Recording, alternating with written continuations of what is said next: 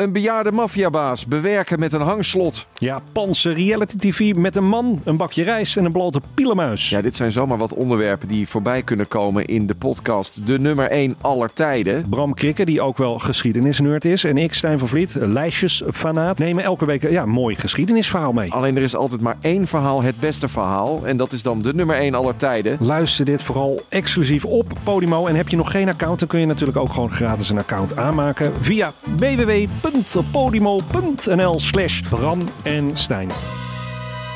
Dit programma wordt mede mogelijk gemaakt door Toto.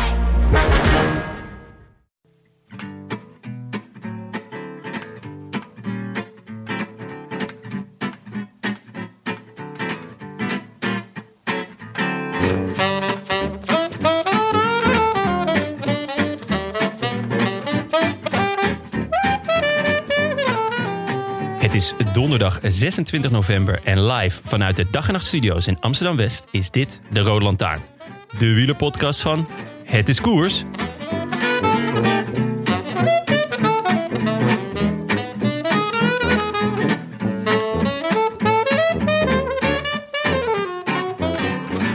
Het jaar 2020 was miserabel, maar gelukkig was er wel wielrennen.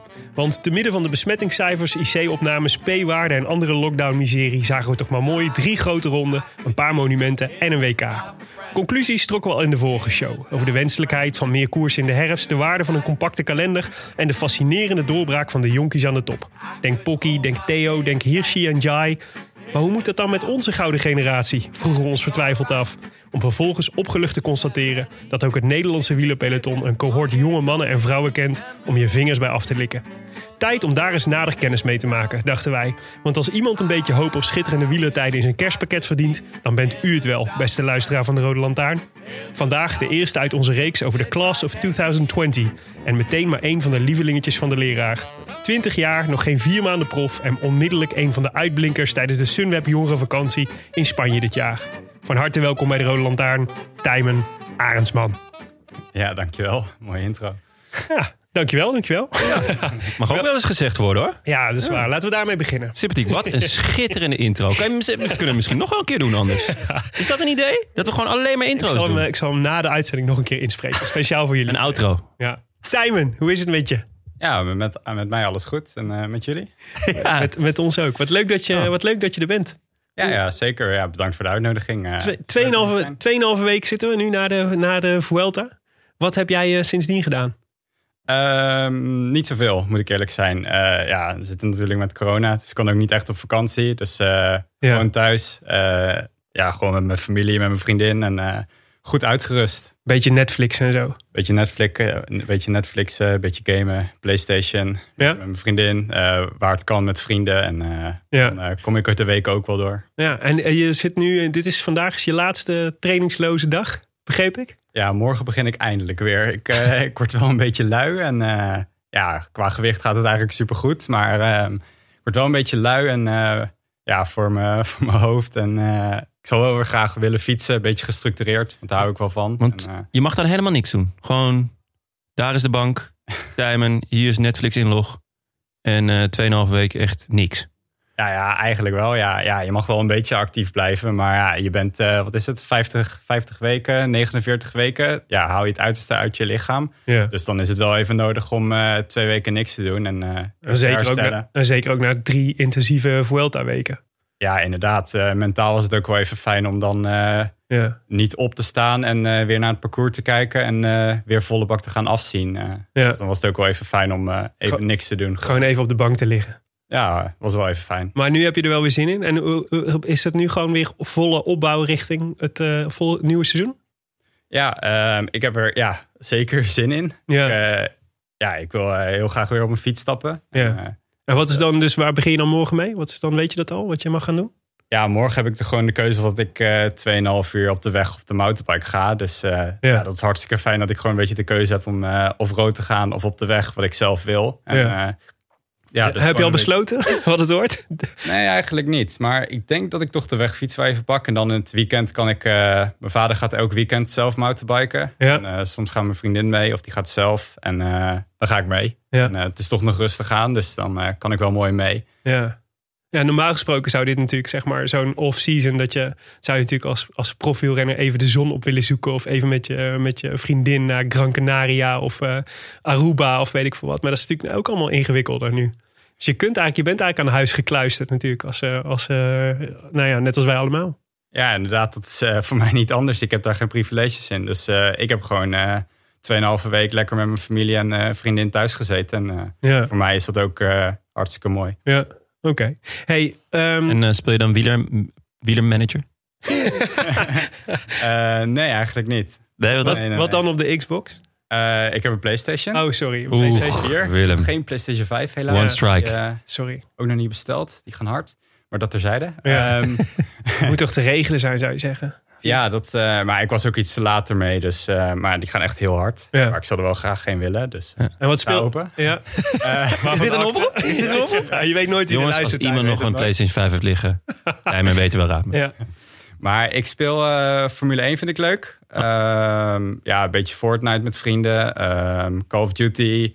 En ik speel ook een eh, city builder game, City Skylines. En dan eh, kun je een hele stad plannen. En alle openbaar vervoer, alle huizen, alles. En ja, dat vind ik eigenlijk ook echt heel leuk om te doen. Gewoon Ja. alles plannen. Want eh, dat was wel een beetje Fortnite is toch ook... uh, Mathieu van der Poel doet toch ook? Ben je ben je inmiddels tegengekomen? Nee. Monsieur VDP. Heb je met je even de pool wel eens gekild bij eh, Fortnite? Ja, misschien wel. Want eh, bij sommigen dan kan je de naam niet zien. Dus eh, wie Ah, weet. ja. Zijn nick is Monsieur VDP. Oh, Ja, ja, hele mooie Zag naam. ik laatst op zijn... eh, en de jouwe? Eh Time in 1999. Heel eh, onorigineel. Maar ik denk dat die eh, sinds mijn elfde of twaalfde al staat. Ja. Nee. Volgens mij kan je het veranderen en dat eh, moet ik misschien een keer doen. Ja, maar nu gaat iedereen jou opzoeken natuurlijk. Ja, dat denk ik wel. Ja, Oké. Maar eh, plannen dus. ja ik hou ervan. Ja, oké. Nou, is goed. Onthouden we. Onthouden we. Komen we nog wel even op terug. Zeker. Hey, om te beginnen een, eh, een paar vragen om je even, even iets beter te leren kennen. Want je bent natuurlijk een nieuwe, nieuwe naam aan het, aan het wielerfirmament.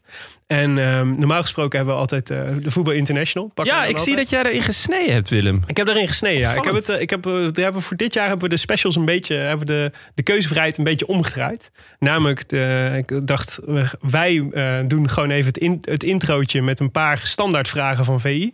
En dan mag jij straks uit de enorme grabbelton van luisteraarsvragen, mag je nummertjes noemen. Dus er blijft vrijheid, maar niet in het begin. Maar wel alleen op jouw voorwaarden. Alleen op Wat een vrijheid. Ja, wel een vrijheid. Dus eh, een paar zijn heel simpel. Nou, naam, Tijmen Aresman. Die vul ik voor je in. Leeftijd. 20 jaar. Wanneer eh, word je 21? Eh 4 december, dus dat is echt eh, bijna Bijna. Woonplaats? beest. Waar is Beest? Tussen Utrecht en Den Bosch. Oké. In de Betuwe. Partner?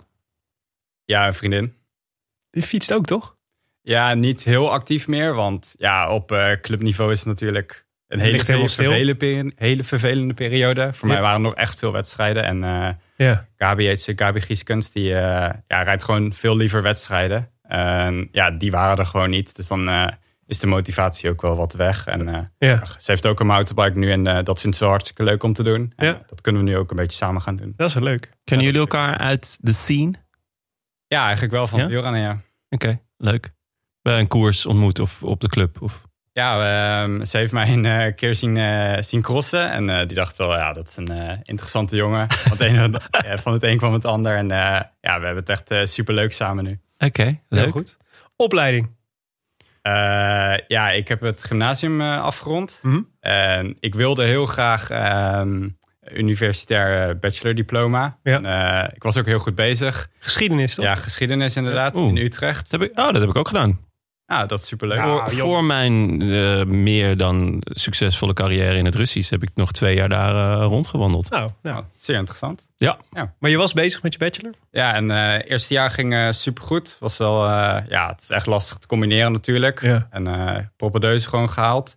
En toen eh, het tweede jaar werd het al wat lastiger met de overstap naar de pros. Ik wilde het wel blijven doen en rustig opbouwen tot mijn bachelor. Maar kwam er al snel achter dat er wij heel weinig vrijheid was in mijn studie. En eh, Mhm. ja, dat het gewoon echt te veel werd. Dat het eh, eigenlijk twee topsporten dat ik naast elkaar deed. Ja. Dus ja, Deed je voltijd? eh, ja. Deeltijd. Ja, ja. Ja. Dus ja, misschien had ik daar ook wat andere keuzes in kunnen maken. Maar ik dacht gewoon van, het gaat wel. En eh, bij SEC ging dat ook heel erg goed. Er was Ja. ook heel veel vrijheid. Maar ja, en in de Wulters is natuurlijk nog een stapje hogerop. Dan ben je nog meer tijd kwijt en hou je echt het uiterste uit je lichaam. En als je dan ook ja, op mentaal vlak in je studie super veel tijd erin kwijt bent en vooral veel mentale energie, dan ja. gaan trainingen minder, gaat je studie minder, minder tijd naar studie, ben je fysiek heel moe en dan het ging allebei naar beneden. Dus ik moest de keuze maken. Dat vind ik nog steeds wel heel erg jammer. Maar het troost me wel dat ik uh, propedeus heb. En dus als mijn contract niet wordt verlengd of ik val hard of wat dan ook, kan ik gewoon terug instromen. En uh, ja. ja, dat vind ik ook hartstikke leuk. Ja, ja precies. Ik hoorde, het vond het grappig dat uh, onze vriend van de show en jouw ploeggenoot Ties Benoot, die uh, volgens mij nu in de eindfase van zijn, uh, van zijn studie zit. Die zei juist dat hij het eigenlijk heel fijn vond om zich af en toe, af en toe de, de studieboeken op te zoeken. Dat hij zei, omdat ik, ik ben zo voortdurend de hele tijd bezig met, uh, met, met profielrennen. En eigenlijk is het juist heel prettig om dan af en toe iets heel totaal anders te, to, totaal anders te doen. Maar misschien scheelt het als je iets ouder bent, dat je dan, ja, voor jou is het natuurlijk ook allemaal nieuw nog. Nou, ik denk het grootste verschil is dat hij een Belg is en ik een Nederlander. En uh, hij is profielrenner in België en dan krijg je gewoon veel meer vrijheid. En uh, toen ik begon aan mijn studie was ik natuurlijk maar een continental renner. En, ja. uh, ik was niet echt bekend. Niet dat ik nu heel bekend ben en ja. de studie me kent, maar ja, hij heeft gewoon veel meer vrijheid en hij kan de dames inplannen ja, waar zo, hij is. Ik heb wel wat met op trainingskamp met hem over gehad. En ja, ik ben wel een beetje jaloers, moet ik zeggen. En dat was gewoon voor jou niet te regelen? Nee, er was wel gewoon een vaste datum voor een uh, tentamen. En ik, Suf van de Universiteit Utrecht. Ja, maar ja ik, ja, ik begrijp natuurlijk ook wel. Ze willen gewoon dat je het haalt. En, uh, ja, maar je zou toch zeggen, je wilt toch ook uh, topsporters in je, aan je universiteit hebben? Ja, uit, vanuit mijn perspectief zou ik dat ook zeggen. Maar ja, ik, ik snap dat ik maar één, één student ben van de vele. En, Waarom ben je geschiedenis gaan doen eigenlijk? Goeie vraag, Willem. Puur interesse omdat ik het leuk vind. Mhm. Echt totaal niet uh, aan een baan of wat dan ook gedacht. En uh, dat kwam later pas uh, met die studie. Maar gewoon puur omdat ik het en wat vond, je, wat vond je dan interessant? Want geschiedenis is heel, zoals wij weten uit vorige uitzendingen, heel lang. Ja, er is heel veel geschiedenis. Ja. Um, ja, gewoon alle periodes, hoe, uh, al, hoe alles ontwikkelt tot het nu, zeg maar. Mhm. En uh, wat je eruit kan afleiden en hoe het nu is, zeg maar. Dat, ja, hm. ik vind het gewoon heel interessant hoe alles zich heeft ontwikkeld in, ja. in de andere periodes. En ja, het is gewoon puur interesse. En viel, viel de studie je dan mee of tegen? Want uh, in ehm. vergelijking met geschiedenis op de middelbare school vond ik een, een, een wereld van verschil. Ja, dat is een wereld van verschil. Uh, op de middelbare school was het ja, vrij makkelijk. Allemaal uh, standaard feitjes en uh, dingen die je moest weten.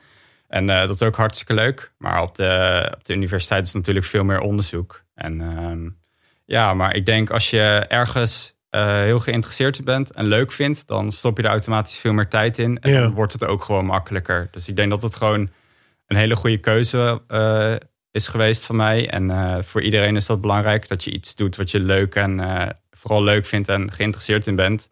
Want dan, ook al is het echt moeilijk, je steekt er wel meer tijd in als je het leuk vindt. Ja, en de interesse is niet weg natuurlijk. Als je stopt met studie. Ik bedoel, je kunt nog steeds gewoon leuke, mooie, interessante geschiedenisboeken of programma's lezen of programma's kijken. Ja, zeker. En ook hier, eh, toen ik met de trein hier naar Amsterdam kwam, dan uh, koos ik ervoor om te lopen hier. Want dan kan ik een beetje van het centrum zien. Dat ja. Is altijd, ja, ja. Uh, het is ook wel echt een mooi stukje wandelen. Ja, dat, dat moet ik jullie uh, even. Dat was echt mooi. Ja. Hey, en qua wielrennen, wat is jouw opleiding qua wielrennen? Een seg racing noemde je net al. Dat is natuurlijk, maar wat zat daar? Wat, hoe ben je begonnen eigenlijk?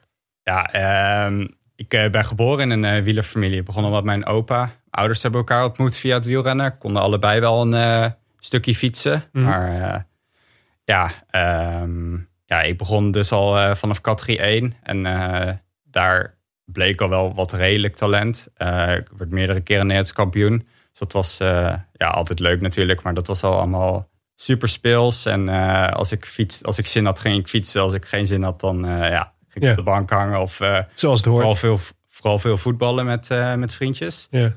En ja, ik denk vanaf de nieuwelingen junioren werd het een beetje serieuzer. Met waar ja, superveel aan mijn ouders heb te danken. Mijn, uh, mijn vader die ook heel geïnteresseerd is in het trainen en zo. En nu nog steeds wel meekijkt. En ja, niet dat alles doet het team natuurlijk. Maar mijn vader die vindt het ook leuk om mee te kijken. En ik kan altijd bij hem terecht. Ja. En, en die hebben je natuurlijk dan ook jarenlang eh, in, in, in de auto overal naartoe moeten brengen. Ja, echt overal naartoe gebracht. Vooral, eh, vooral bij de nieuwelingen. Als je de stap maakt naar de nieuwelingen. En in het veldrijden reed ik wel van voorin mee. Ja. Ja. en dan ga je toch naar België. Want daar gebeurt het in het veldrijden.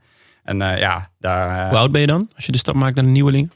poeh, ja, hoe oud ben je dan? 16, 17 denk Ja. ik. Ja. Dus ja, dan gaat er een wereld voor je open. Dan rij je... Ja, dan zie je daar... eh, wie was het? Sven Nijs, Niels Albert rijden. Eh Stibar. Ja, dan eh, ging een wereld voor me open daar. Dat was echt geweldig. En dat, eh, ja... Mijn ouders reden daar toch naartoe. En eh, mijn vader trainde me.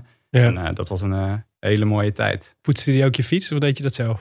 Eh, dat heeft hij heel lang nog gedaan, moet ik zeggen. Eigenlijk eh één of twee jaar doe ik het nu zelf. Dus eh, ja, dan... eh, Nog meer respect voor hem. ja, nog meer respect voor mijn ouders. En eh, dat geeft het toch maar aan wat... Pedagogisch onverantwoord hoor. Ja.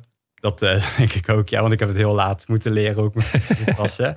Maar dat geeft wel aan hoeveel mijn ouders ervoor over hadden. En eh, ja, dus, ja, zonder mijn ouders had ik ook hier niet gezeten, denk ik. En ook niet gereden waar ik nu eh, Ja. ben. Hey, en dan en dus de nieuwelingen en dan, maar op een gegeven moment word je gevraagd door SEC. Dat is denk ik dan het, echt het eerste moment dat je denkt dat het echt, zeg maar, echt serieus, serieus wordt, toch?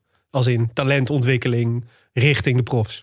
Ja, ja, zeker. Bij de junioren heb ik ook eh, kunnen proeven van een eh, ploeg. Een off-road team van eh, Jan ten Tuscher. Ten Tuscher off-road team. En ja, dat, dat was ook echt, heb ik ook echt veel van geleerd.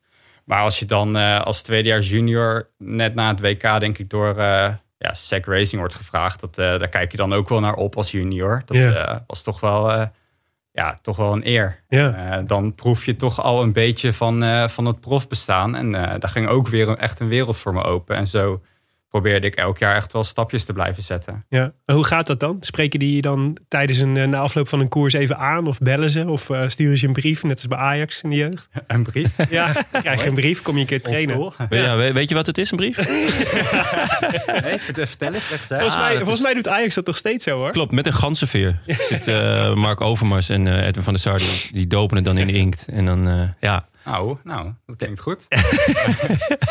nee, maar ik denk, bij SEC ging het eigenlijk heel modern. Via een Instagram berichtje Oh, kreeg ik, een, eh, kreeg ik een berichtje. Dus ik eh, denk, volgens mij ging ik best wel blij naar mijn ouders met dat berichtje. En eh, ja, van het een kwam het ander. En dan ga je op Maar wacht, kantoor. van wie krijg je dan een Instagram? Je krijgt een Instagram, zo gewoon zo'n zo'n message via Instagram. Hey, kom je bij, kom je bij ons fietsen? Nee, ja, of, kom je een keer praten? aan wil gaan, ja. ja Oh, wauw. Inderdaad, gewoon van het echte, het, het account. En Ja. ik weet nog steeds niet helemaal wie dat heeft gestuurd. Maar eh, ja, ja, dan ga je op gesprek in, eh, op het kantoor in, in Amsterdam. En Ja. dan, ja, dan is dat toch echt een hele mooie stap dat je gaat zetten. Want het Ja. is echt een heel goed team. En dat is ook wel gebleken. En wat dan zeggen zij, zeggen zij tegen jou: hey, we zien heel veel potentie en we willen je graag aan boord halen voor het komend seizoen. Ja, ze, ja, ja, ze zagen veel potentie in me. En eh, ja, dat is gebleken. Ja. En, en wat heb je daar geleerd? Eh, ja, de eerste stappen gewoon eh, van het profbestaan. Ik ging ja, voor het eerst dat ik mijn vader eigenlijk moest loslaten. Ja. Dat was ook wel een stap. En ik ging samenwerken met een trainer van de ploeg. En ik kon eigenlijk alles bij de ploeg kwijt. En ja, de combinatie met mijn school. Volgens mij moest dat ik toen nog in mijn middelbare schoolexamens in eh, 2018. En ehm, ja, dus dat was een hele stap. Ehm, dat ik met een trainer ging samenwerken. Ja. Eh, en je vader dus los moest laten. Wat, wat, eh, Ja. wat betekent dat? Ja, dat, eh, ja, het was super vertrouwd met mijn vader. Want ja, vanaf mijn zevende of achtste werkte ik samen met mijn ouders eigenlijk samen. Vooral met mijn vader op eh, sportief vlak dan, zeg maar. En ehm, ja, dus dat was toch wel even eh, een soort van duik in het diepe. Dat ik toch, Ja. ja, ook vooral in het Engels. Dat eh, niet dat ik daar super veel moeite mee had. Maar het is toch van, je ziet je vader elke dag naar alleen WhatsApp-contact of eh, bellen met een trainer die ergens anders zit. Ja. En ja, dat was toch wel een eerste stap naar het profbestaan, denk ik. Ja. Ja. En, en moest je dan wennen aan het, het feit dat, dat je dus juist niet meer dat dagelijkse contact had met je pa? Of, eh, of dat, dat iemand anders de regie had? Waar, waar, waar zit dat hem in? Of was het gewoon puur emotioneel? Van ja, eh, ik was altijd mijn pa die, die, die, die en ik, we bepaalden het samen en nu is ineens een, een, een, eh, een derde bij. Ik denk dat het eh, vooral natuurlijk ook de emotionele band is. Het eh, is en blijft mijn vader. En ehm, die zie je ook elke dag. ja, het, het, het is gewoon mijn vader. Dus dat Ja. is een, eh, Ja. een hele close, eh, close band. En ehm, ja, Als- dat ja, klinkt hard, maar dat geef je dan op. En eh, ga je met iemand anders samenwerken. Ja. Maar ja, mijn, eh, mijn vader heeft er niet voor geleerd of wat dan ook. Die doet het ook gewoon een hobby naast zijn werk. En eh, vindt het leuk om te doen met zijn zoon. En nu is hij weer gewoon fan en vader. Ja, ja. Had hij het Ja, er moeilijk dat mee? me ook wel mooi. Neem ik aan? Ehm, Of- Ik heb het niet echt met hem over gehad, maar ik, ja, het feit dat hij nog steeds wel meekijkt en eh, gewoon nog op mijn trainingspeaks kijkt, zeg maar. Oh en eh, Ja, een beetje aan het gek. analyseren is. Dat eh, ja, blijkt wel dat hij er nog steeds heel erg geïnteresseerd in is. En Ja. eh, zoals ik ook zei, ik kan nog altijd bij hem terecht. En eh, als er iets is, dan. eh, maar ja, natuurlijk ga ik altijd eerst naar het team. Maar bij mijn vader, die loopt gewoon bij mij in Ja. huis. Dus dan dat is ook hartstikke makkelijk. Ja. Over Sunweb gaan we het, gaan we, want dat is natuurlijk de volgende stap na SEC. Daar gaan we het straks nog wel wat uitgebreider over hebben, denk ik. Jo- jeugdidolen. Oeh. Ehm, ja, niet echt per se, want ik probeerde altijd wel mijn eigen ding te doen.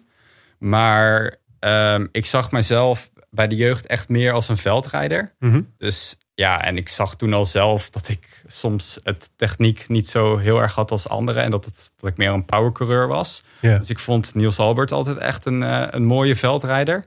Ja, ehm, qua wegrenner, ja, dat, ik, ik keek niet zo heel veel. Ja, ik keek Maar mag ook buiten het wielrennen. Ja, ehm, nee, weinig, weinig jeugdidolen moet ik Ja? eh, eerlijk zeggen. Nou, Nick vindt Niels Albert een hele mooie hoor. Ja, ja, ja, zeker. Ja. Ja, het was echt een eh, coureur eh, naar mijn hart eigenlijk. Gewoon Ja. knijterhard rijden en dan eh, misschien in de, ja, ook hard, heel hard door het zand in kokzijde. Ja, dat eh, vond ik echt machtig Ja. eigenlijk. Ja. Alleen wel een Belg. maar daar kan ik wel overheen kijken. Oké. Hey, Willem eh, heeft daar veel meer moeite mee. Mogen duidelijk zijn. ah, sommige Belgen, sommige Belgen. Ehm, hoogtepunt tot dusver. Ja, dat is een eh goeie. Kan ik er meerdere noemen? Nee, Moet kiezen. Oei. straks mag je er wel meerdere kiezen. Ehm, ja, als ik eh, ja, qua mijn gevoel nu is natuurlijk de Vuelta in, eh, in het geheel. Mhm. Maar misschien als er weer wat tijd eh, verder gaat, dan is Lavenier 2018 natuurlijk echt Ja. een hele, hele mooie prestatie. Vooral als je ziet wie er allemaal in die top 10 Gaan we, staat. gaan we straks nog uitgebreid over praten. Gaan we straks nog uitgebreid over Ja, praten. kunnen we niet al een sprongetje maken? Ja, oké. Okay. Strak op het format. Alleen als je, oh, de- dus dit is de goede, daar kunnen we zo, na- kunnen we zo naartoe. Eh, maar Tour de l'Avenir 2018, want dat is inderdaad een hele belangrijke volgens mij. Mhm. Dieptepunt? Ehm, drie hele zware valpartijen. Mhm. Maar, ehm, waarin ik ja, eigenlijk drie keer aan hetzelfde sleutelbeen ge- ben geopereerd. Dat, Ja. ja. dat, ja, en daar voel ik, heb, voel ik nog steeds, zo, daar heb ik nog steeds wel last van. Wanneer was dit? Ehm, nou, de eerste keer was in de Baby Giro 2018. Ja. Ehm, daarna ja, eh, reed ik een, eh, een nieuw 20 minuten record op trainingskamp in eh, februari in eh, Griekenland. En dan ja, de tweede training thuis weer. eh, stak er een klein kindje over en eh, daar ging ik overheen. Brak ik precies dezelfde kant weer. op Ja. het been. Was het kindje oké? Even voor de... Nee, het kindje was er nog slechter aan toe. Dus Wow, daar heb ik nog eh, lang contact mee gehad. Oh. Eh, die had zijn bovenbeen dwars door midden. Oh. Hij reed op een metalen skelter. En eh, ja, ik kwam met mijn voorwiel natuurlijk zo Holy shit. tegen die skelter. Zijn been zat ertussen. Oh, nee toch. Ja, en we hadden toen best wel goede wielen, denk ik. Want die was nog helemaal heel. Maar zijn Die wel. was door de midden. Oh. Hoe oud was het kindje? Ja, ik denk vier of vijf. Oh ja, dan ben je ook nog snel Ja. in herstel. Ja, hadden we nog van rubber, maar toch. Ja, Oh shit, dat is wel Ja, schrik, maar- hè? dat, Ja. dat, eh, ja ik voelde, voelde me ook wel echt... eh, ja, hij stak zomaar ineens over naar een heg. Maar ik voelde me wel... eh, Ja, dat ja, doen zelf kinderen. had ik heel veel pijn. Maar dat jongetje, daar heb ik Ja. ook heel lang contact mee gehad. En nog wat eh, naar hem toe gegaan. Ja, Maar ik, eh, ja, met een sleutelbeen is het natuurlijk doet super veel pijn. ja. Je hebt een operatie, drie dagen narcose eruit. En eh, je kan heel rustig weer beginnen opbouwen. Ja. Maar hij, zijn benen heen revalideren, alles. En Oh. ik voelde me wel, eh, ik leefde wel heel erg met hem mee. Ja. Ja, Dus het was een heel ongelukkig, ongelukkig geval. ja. Maar ja, en eh, Ja, het Ja. gebeurt. ja, Ja. en eh, ja, Maar nu is hij wel weer... ja, ja, nu, eh, nu gaat alles weer goed. En Ja, ja, ja. Ja. ja, hartstikke goed. Dus dat is eh, hartstikke mooi. En, Dat is mooi. Misschien eh, Goed, kunnen, kunnen we hem de groetjes doen. Ja, kan, kan straks. Hij heeft, een, eh, hij heeft in ieder geval een goed verhaal later. Ja. ja, zeker. Ja, ik ben nog om eh, vierde aangereden door de eh, eh, winnaar van deze tour. eh. Ja, ik, zag, ik zag ook op jouw Instagram volgens mij dat je een keer twee keer in één week was aangereden door een auto. Ja, ik, eh, volgens mij was dat in, eh, in Frankrijk. Ja, Ehm, ja, dat kan best. En ik denk dat dat ook niet zo lang na die eh, val was. Dat ik weer een beetje mijn stuur kon vasthouden. Dus dat, daar was ik ook niet zo heel blij mee. ja. Maar uiteindelijk heb ik daar, had ik daar alleen een paar schaafwonden van. En het Ja. hartstikke goed. Oké, en het was niet twee keer dezelfde auto. Want dan moet je echt zorgen maken. ja, dan heb je het Alejandro Valverde. erin. ja, goed. Ehm, ja, precies. Nou, laten we dan, eh, laten we, eh, je noemde net al die Tour de l'Avenir. Dat is wel een, eh, volgens mij, maar eh, dat vraag ik ook even aan jou, Jonne. Eh, die Tour de l'Avenir, dat is, dat is natuurlijk altijd zo'n zo'n klassiek eikpunt om de, de jonge talenten eh, van, eh, van nu, zeg maar, te spotten. Zeker. Dus daar, dat is, al- ik wordt altijd gezegd, weet je wel, de, de, ja, dat is de plek waar jong talent zich kan tonen. En ehm, dat was denk ik voor ons ook, in ieder geval voor mij, de eerste keer dat ik hoorde van de naam Tijmen Arendsman.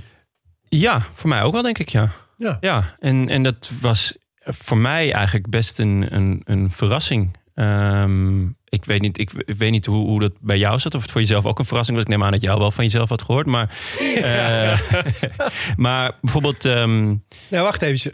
Kun, Ja. jij de, kun jij de namen uit de top 10 van de, twee, de Tour de l'Avenir 2018 noemen? Ehm, ja, waarschijnlijk niet allemaal. Maar ik denk, Begin eens eh, met de nummer 1. Ja, Pogacar natuurlijk. Ja. Derde was eh, Gino Meder. Ja, Eh, Eddie Dunbar stond ergens. Vlastov. achtste. Ja. Plaats op vierde. Almeida. Eh, z- zevende. Eh, ja. Ja, er staan nog, Nog een, eh, nog een Ineos, nog een Ineos. Colombiaan. Ah, Sosa natuurlijk. Sosa. Ja, ja. ja. Een eh, hele goede Noor van Jumbo. Ah, Vos. Ja. Ja. Ja. ja. dat zijn echt namen. Shampoo. Shampoos. Ja, Ja, die, ja, ja, die is heeft in de. Vuelta ook super goed gereden. Ja, zeker. Ja. Ja. Niet normaal. Dit rijtje, wij- ik stuurde het in de, ter voorbereiding even in, de, in onze WhatsApp eh, Rode Lantaarn eh, groep, zeg maar. Wat voor, wat, eh, eh, ja, eh, hoe die top 10 eruit zag, maar het is absurd. En jij wordt daar gewoon tweede. Ja, als eerstejaars ook inderdaad. Ja, ja. Dus eh, was, want, want ja, precies. Want je ging daar inderdaad. Hoe ging je daar naartoe? Had je, dacht je, ik kan hier een eh, klassement rijden? Ehm, nee, ik ging eigenlijk net zo heen eh, als dat ik naar de Vuelta ging. Zoveel Mhm. mogelijk leren. Eh, het was mijn allereerste jaar en ik was gewoon super blij dat ik daar eh, eigenlijk mocht rijden. Want zoals ik zei, ik was heel hard gevallen in de Giro. Ik brak mijn duim en mijn sleutelbeen. Dat heb ik echt lang van uitgelegen. En dat was mijn tweede wedstrijd naar Tour Alsace, denk ik. En ehm, ja, ja, dat was gewoon een enorme leerzame ervaring. Da- dacht Ja. ik dat ik daar heen zou gaan. Ik wist wel dat ik goed kon klimmen natuurlijk. En eh, dat ik hoog vermogen had en eh, goed een berg op kon rijden. Maar dat het zo goed was, dat, eh, ja, dat had ik nog niet laten zien in een koers natuurlijk. Ja, dus dat, en dat verbaasde je zelf ook daarin, wellicht. Ja, niet in, zozeer in de zin van de wattages wat er voor nodig is. Maar dat Mhm. ik het dag op dag kon blijven doen. Dat, die mogelijkheid had ik nog niet gehad. Want het is een dag of zeven, toch? Die, Tour- Tien. Tien, ja. ja. Mm, Dus dat is best lang inderdaad. Ja, het is geen grote ronde, maar het is toch elke dag wel volle bak. Want Ja, zeker als je dat nog niet gewend bent om elke dag of zo lang achter elkaar elke dag te presteren. Ja, dus dat eh, was een hele leerschool. En eh, ja, daaruit bleek al dat ik wel eh, goed kon herstellen in een grotere koers. Ja. ja, en dus ook met dit soort jongens mee kon. Want Pogacar was volgens mij altijd al wel dat je dat. Die was ook volgens mij wel favoriet, toch? Voor die Tour de l'Avenir. Ehm, nee, niet helemaal volgens mij. Dat was eh, Sosa. Oh ja, dit was nog beter. Eh, die eh, reed alle profs aan gort. Ja. Volgens mij. Dat, die was echt omhoog aan het vliegen Ja. in de maanden ervoor. Maar ik denk dat hij ook iets vermoeid werd Ja. daar. En het was niet meer top. Hij won wel etappes volgens mij. Maar hij zakte aan het einde een beetje doorheen. Dus ik denk dat hij een beetje op was. Ja. Maar ja, Pogacar reed natuurlijk al super hard. En dat hebben we daar ook gezien. Ja, ja precies.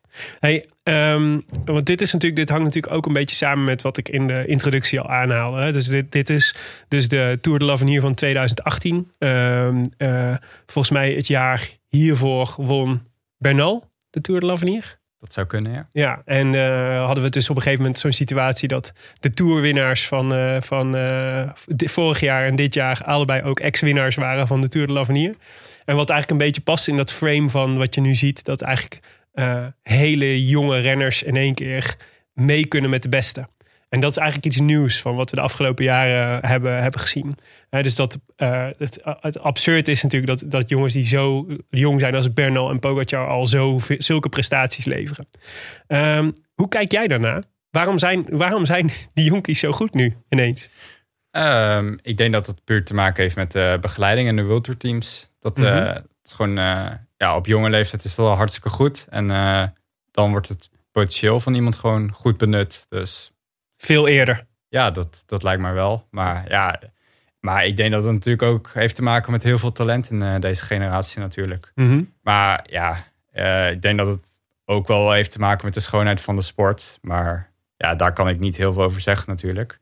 Maar ik, minder doping dus. Ja, ja dat, dat denk ik wel. Ah, ik bedacht aan de esthetiek. Ja, Maar- ik dacht wel dat jij dat zou denken. Ja, jij bent zo'n eh, hè? Romantische echt een denker. romanticus. Ehm, Ja, er is minder Ja. doping, dus, Ja. dus, ja, dus, ja, het, is, het is afgevlakt. Dus het is makkelijker voor een jonge renner om ertussen te komen. ja, inderdaad. Als je Ja. gewoon het potentieel hebt en je zit in, eh, ja, ik denk in elke World Tour team zijn er heel veel experts en eh, eh, heel veel mensen die er heel veel verstand van hebben. Ja. Ja, dan benut je je potentieel gewoon eh, veel sneller, veel beter. En ja, dan, dat zie je in de resultaten. Ja. Vind je het, legt het, want jij bent 20 en, eh, en je ziet je leeftijdsgenoten nu af en toe dingen doen waarvan je echt, waar, nou, die, echt, die echt absurd zijn, zeg maar, qua prestaties. Nou, Pogacar die de Tour wint eh, en in de derde week nog zo'n eh, tijdrit eh, erop legt, zeg maar. Dat, is, dat lijkt me de, de beste prestatie van het afgelopen seizoen. Maar legt het... ik kan me voorstellen dat het ook wel ongemakkelijk voelt. Want het, is, is ook, het, het legt in één keer waar je voorheen misschien zeg maar, het jonge talent was... wat rustig kon rijpen. Zie je nu in één keer die jongens die om jou heen staan... in de Tour de l'Avenir van 2018 al allerlei grote koersen winnen. Ja, nee, ehm, voor mij is het, ja, verandert er eigenlijk helemaal niks aan voor mezelf. Want ik heb gewoon een, eh, een plan voor mezelf en met het team. En eh, ik wil gewoon jaar bij jaar een beetje groeien. En eh, dat andere talenten van mijn leeftijd zo goed rijden, verandert niks aan dat plan. Ik, eh, ik heb gewoon zelf iets in mijn hoofd wat ik wil. En eh, ja, jaar bij jaar wil ik gewoon sterker worden en beter worden. En dan eh, als ik op mijn hoogtepunt zit van, van mijn kunnen, dan wil ik wel wat gaan proberen. Voor Ja. mij hoeft het niet nu, want ik voel me daar ook niet helemaal klaar voor nog. Ja, om, om zeg maar dat soort, dat soort mega prestaties al te leveren. Ja, inderdaad. Ja. Ik, eh, ik kan nog heel veel verbeteren, nog heel veel leren. En ehm, dus dat wil ik jaar bij jaar gewoon verbeteren. Zodat ik misschien ook een eh, hele lange carrière kan hebben. Mhm. Ik vind het hartstikke leuk om te doen. Ja. En eh, dat is gewoon het plan waar wij aan werken en eh, hoe ik mij wil ontwikkelen. En Wat is dan het einddoel? Je droom? Ehm, ik denk dat het beste bij mijn fysieke capaciteiten gewoon een klassement past. Dat is, ehm, ja, ik heb gewoon hoge vermogens. Ik ben ja, niet heel licht, geen Colombiaan, maar ehm, gewoon een goede tijdrit, eh, Ja. klimmen. En ja, ik heb nu dus gezien dat een van mijn krachten echt herstelvermogen is. Ja. Dus dan spreekt een drieweeks eh koers spreekt me gewoon aan. Maar ja, ik, eh, ik denk dat er ook wel andere mogelijkheden liggen. Want in 2018 ben ik ook derde in Parijs Ja, geworden. Dat wou ik Ja, zeggen, ja. dat, eh, is over een, een, hele eh, andere ja, koers gesproken. Dat is Ja. een heel rare, als je een beetje naar jouw palmares kijkt, dan is dat, vond ik dat best een rare eh, uitslag ertussen. Ja, klopt kreeg, dat, of- kreeg je dat nou weer voor elkaar? Ja. Nou, heel hard fietsen. Dat is een goed begin. ja. Ja, Ehm, ja, nee, ja. het- Hoe ging die koers? Ik ben wel benieuwd naar. Ehm, ja, eh, het is een uh, belofte koers, dus het was eh super. Want die reden dus voor super SEC, hè? Want het is even de Ja. Tour de l'Avenir is dus met landenploegen. En, Ja. eh, en dit, is, dit was dus met SEC Racing. Ja, Ja. en eh, ja, we hadden daar een, eh een supersterke ploeg. Ehm, Julius van den Berg, die uiteindelijk tweede werd. Eduardo Affini. Ja. En, eh, ja, ja. Die natuurlijk ook echt eh, aan het brommeren Nu is. naar, eh, Jumbo. Ja, Ja. ook- natuurlijk ook een echte brommer. En ehm, ja, dus ik wilde daar ook zoveel mogelijk leren. En eh, kijken wat die jongens deden. Dus ik dacht van, ik blijf bij de jongens. En eh, ja, eh, misschien ga ik er vroeg af. Misschien ga ik er laat af. eh, misschien kan ik het uitrijden, misschien niet. En ik kijk wel waar het schip strandt. En Ja. ik kon eigenlijk bij Julius blijven. Totdat we met z'n drieën over waren, samen met Standewulf. En ja, namen als Jasper Philips hadden we eraf gereden. En ja, toen gingen we met z'n drieën naar de Velodroom. En toen dacht ik van, ja, waar ben ik nou weer beland? Ja. Moet ik een finale gaan rijden. Nou, denk Die je al heel vaak op tv hebt gezien ja, waarschijnlijk. ik dacht van, nou, wat is dit nou weer? En eh, ja, ja, daaruit bleek ook wel gewoon dat ik gewoon super hard kan fietsen. En dat ik zo'n koers ook aan kan. Vooral ook eh, ja, met mijn skills tijdens het veldrijden. Ja. En, eh, dat hielp zeker mee. Ah ja, natuurlijk. Ja. Daar heb je wel voordeel bij. Ja, want het jaar later zie je ook dat Tom Pitcock wint daar. Uit een veldrijder. Natuurlijk uit veldrijden. Ja. En ehm, ja, dat werkte zeker mee. En dat heeft me wel geholpen Ja. daaraan. Jullie dan- zaten wel met z'n eh Ja. met, met Stan de Wulf won, toch? Van? Ja, Ja, ja. dat Ja, was, eh, ik neem aan dat, eh, dat ze in de, in de bus niet blij waren dan. Ja, nou ja, ik was sowieso ook, blij dat ik daar zat. Maar ja, het was, eh, we hadden dat veel beter kunnen aanpakken, inderdaad. Maar eh, ja, Jasper Philipsen kwam ook eh, terug eh, op de vierde plek. Kwam ook hard terug. Die, Ja. die rijdt natuurlijk ook super hard. En, eh, En die wil je er echt niet bij hebben in een eindsprint? Ja, alleen eh, onze tactiek was niet eh super goed. Maar ik moet ook zeggen dat Stan de Wulf ook eh, echt heel sterk was die dag. En ja, op de dag van vandaag nog steeds eh, heel sterk rondrijdt. Mhm. Ja. Ja. ja, zeker.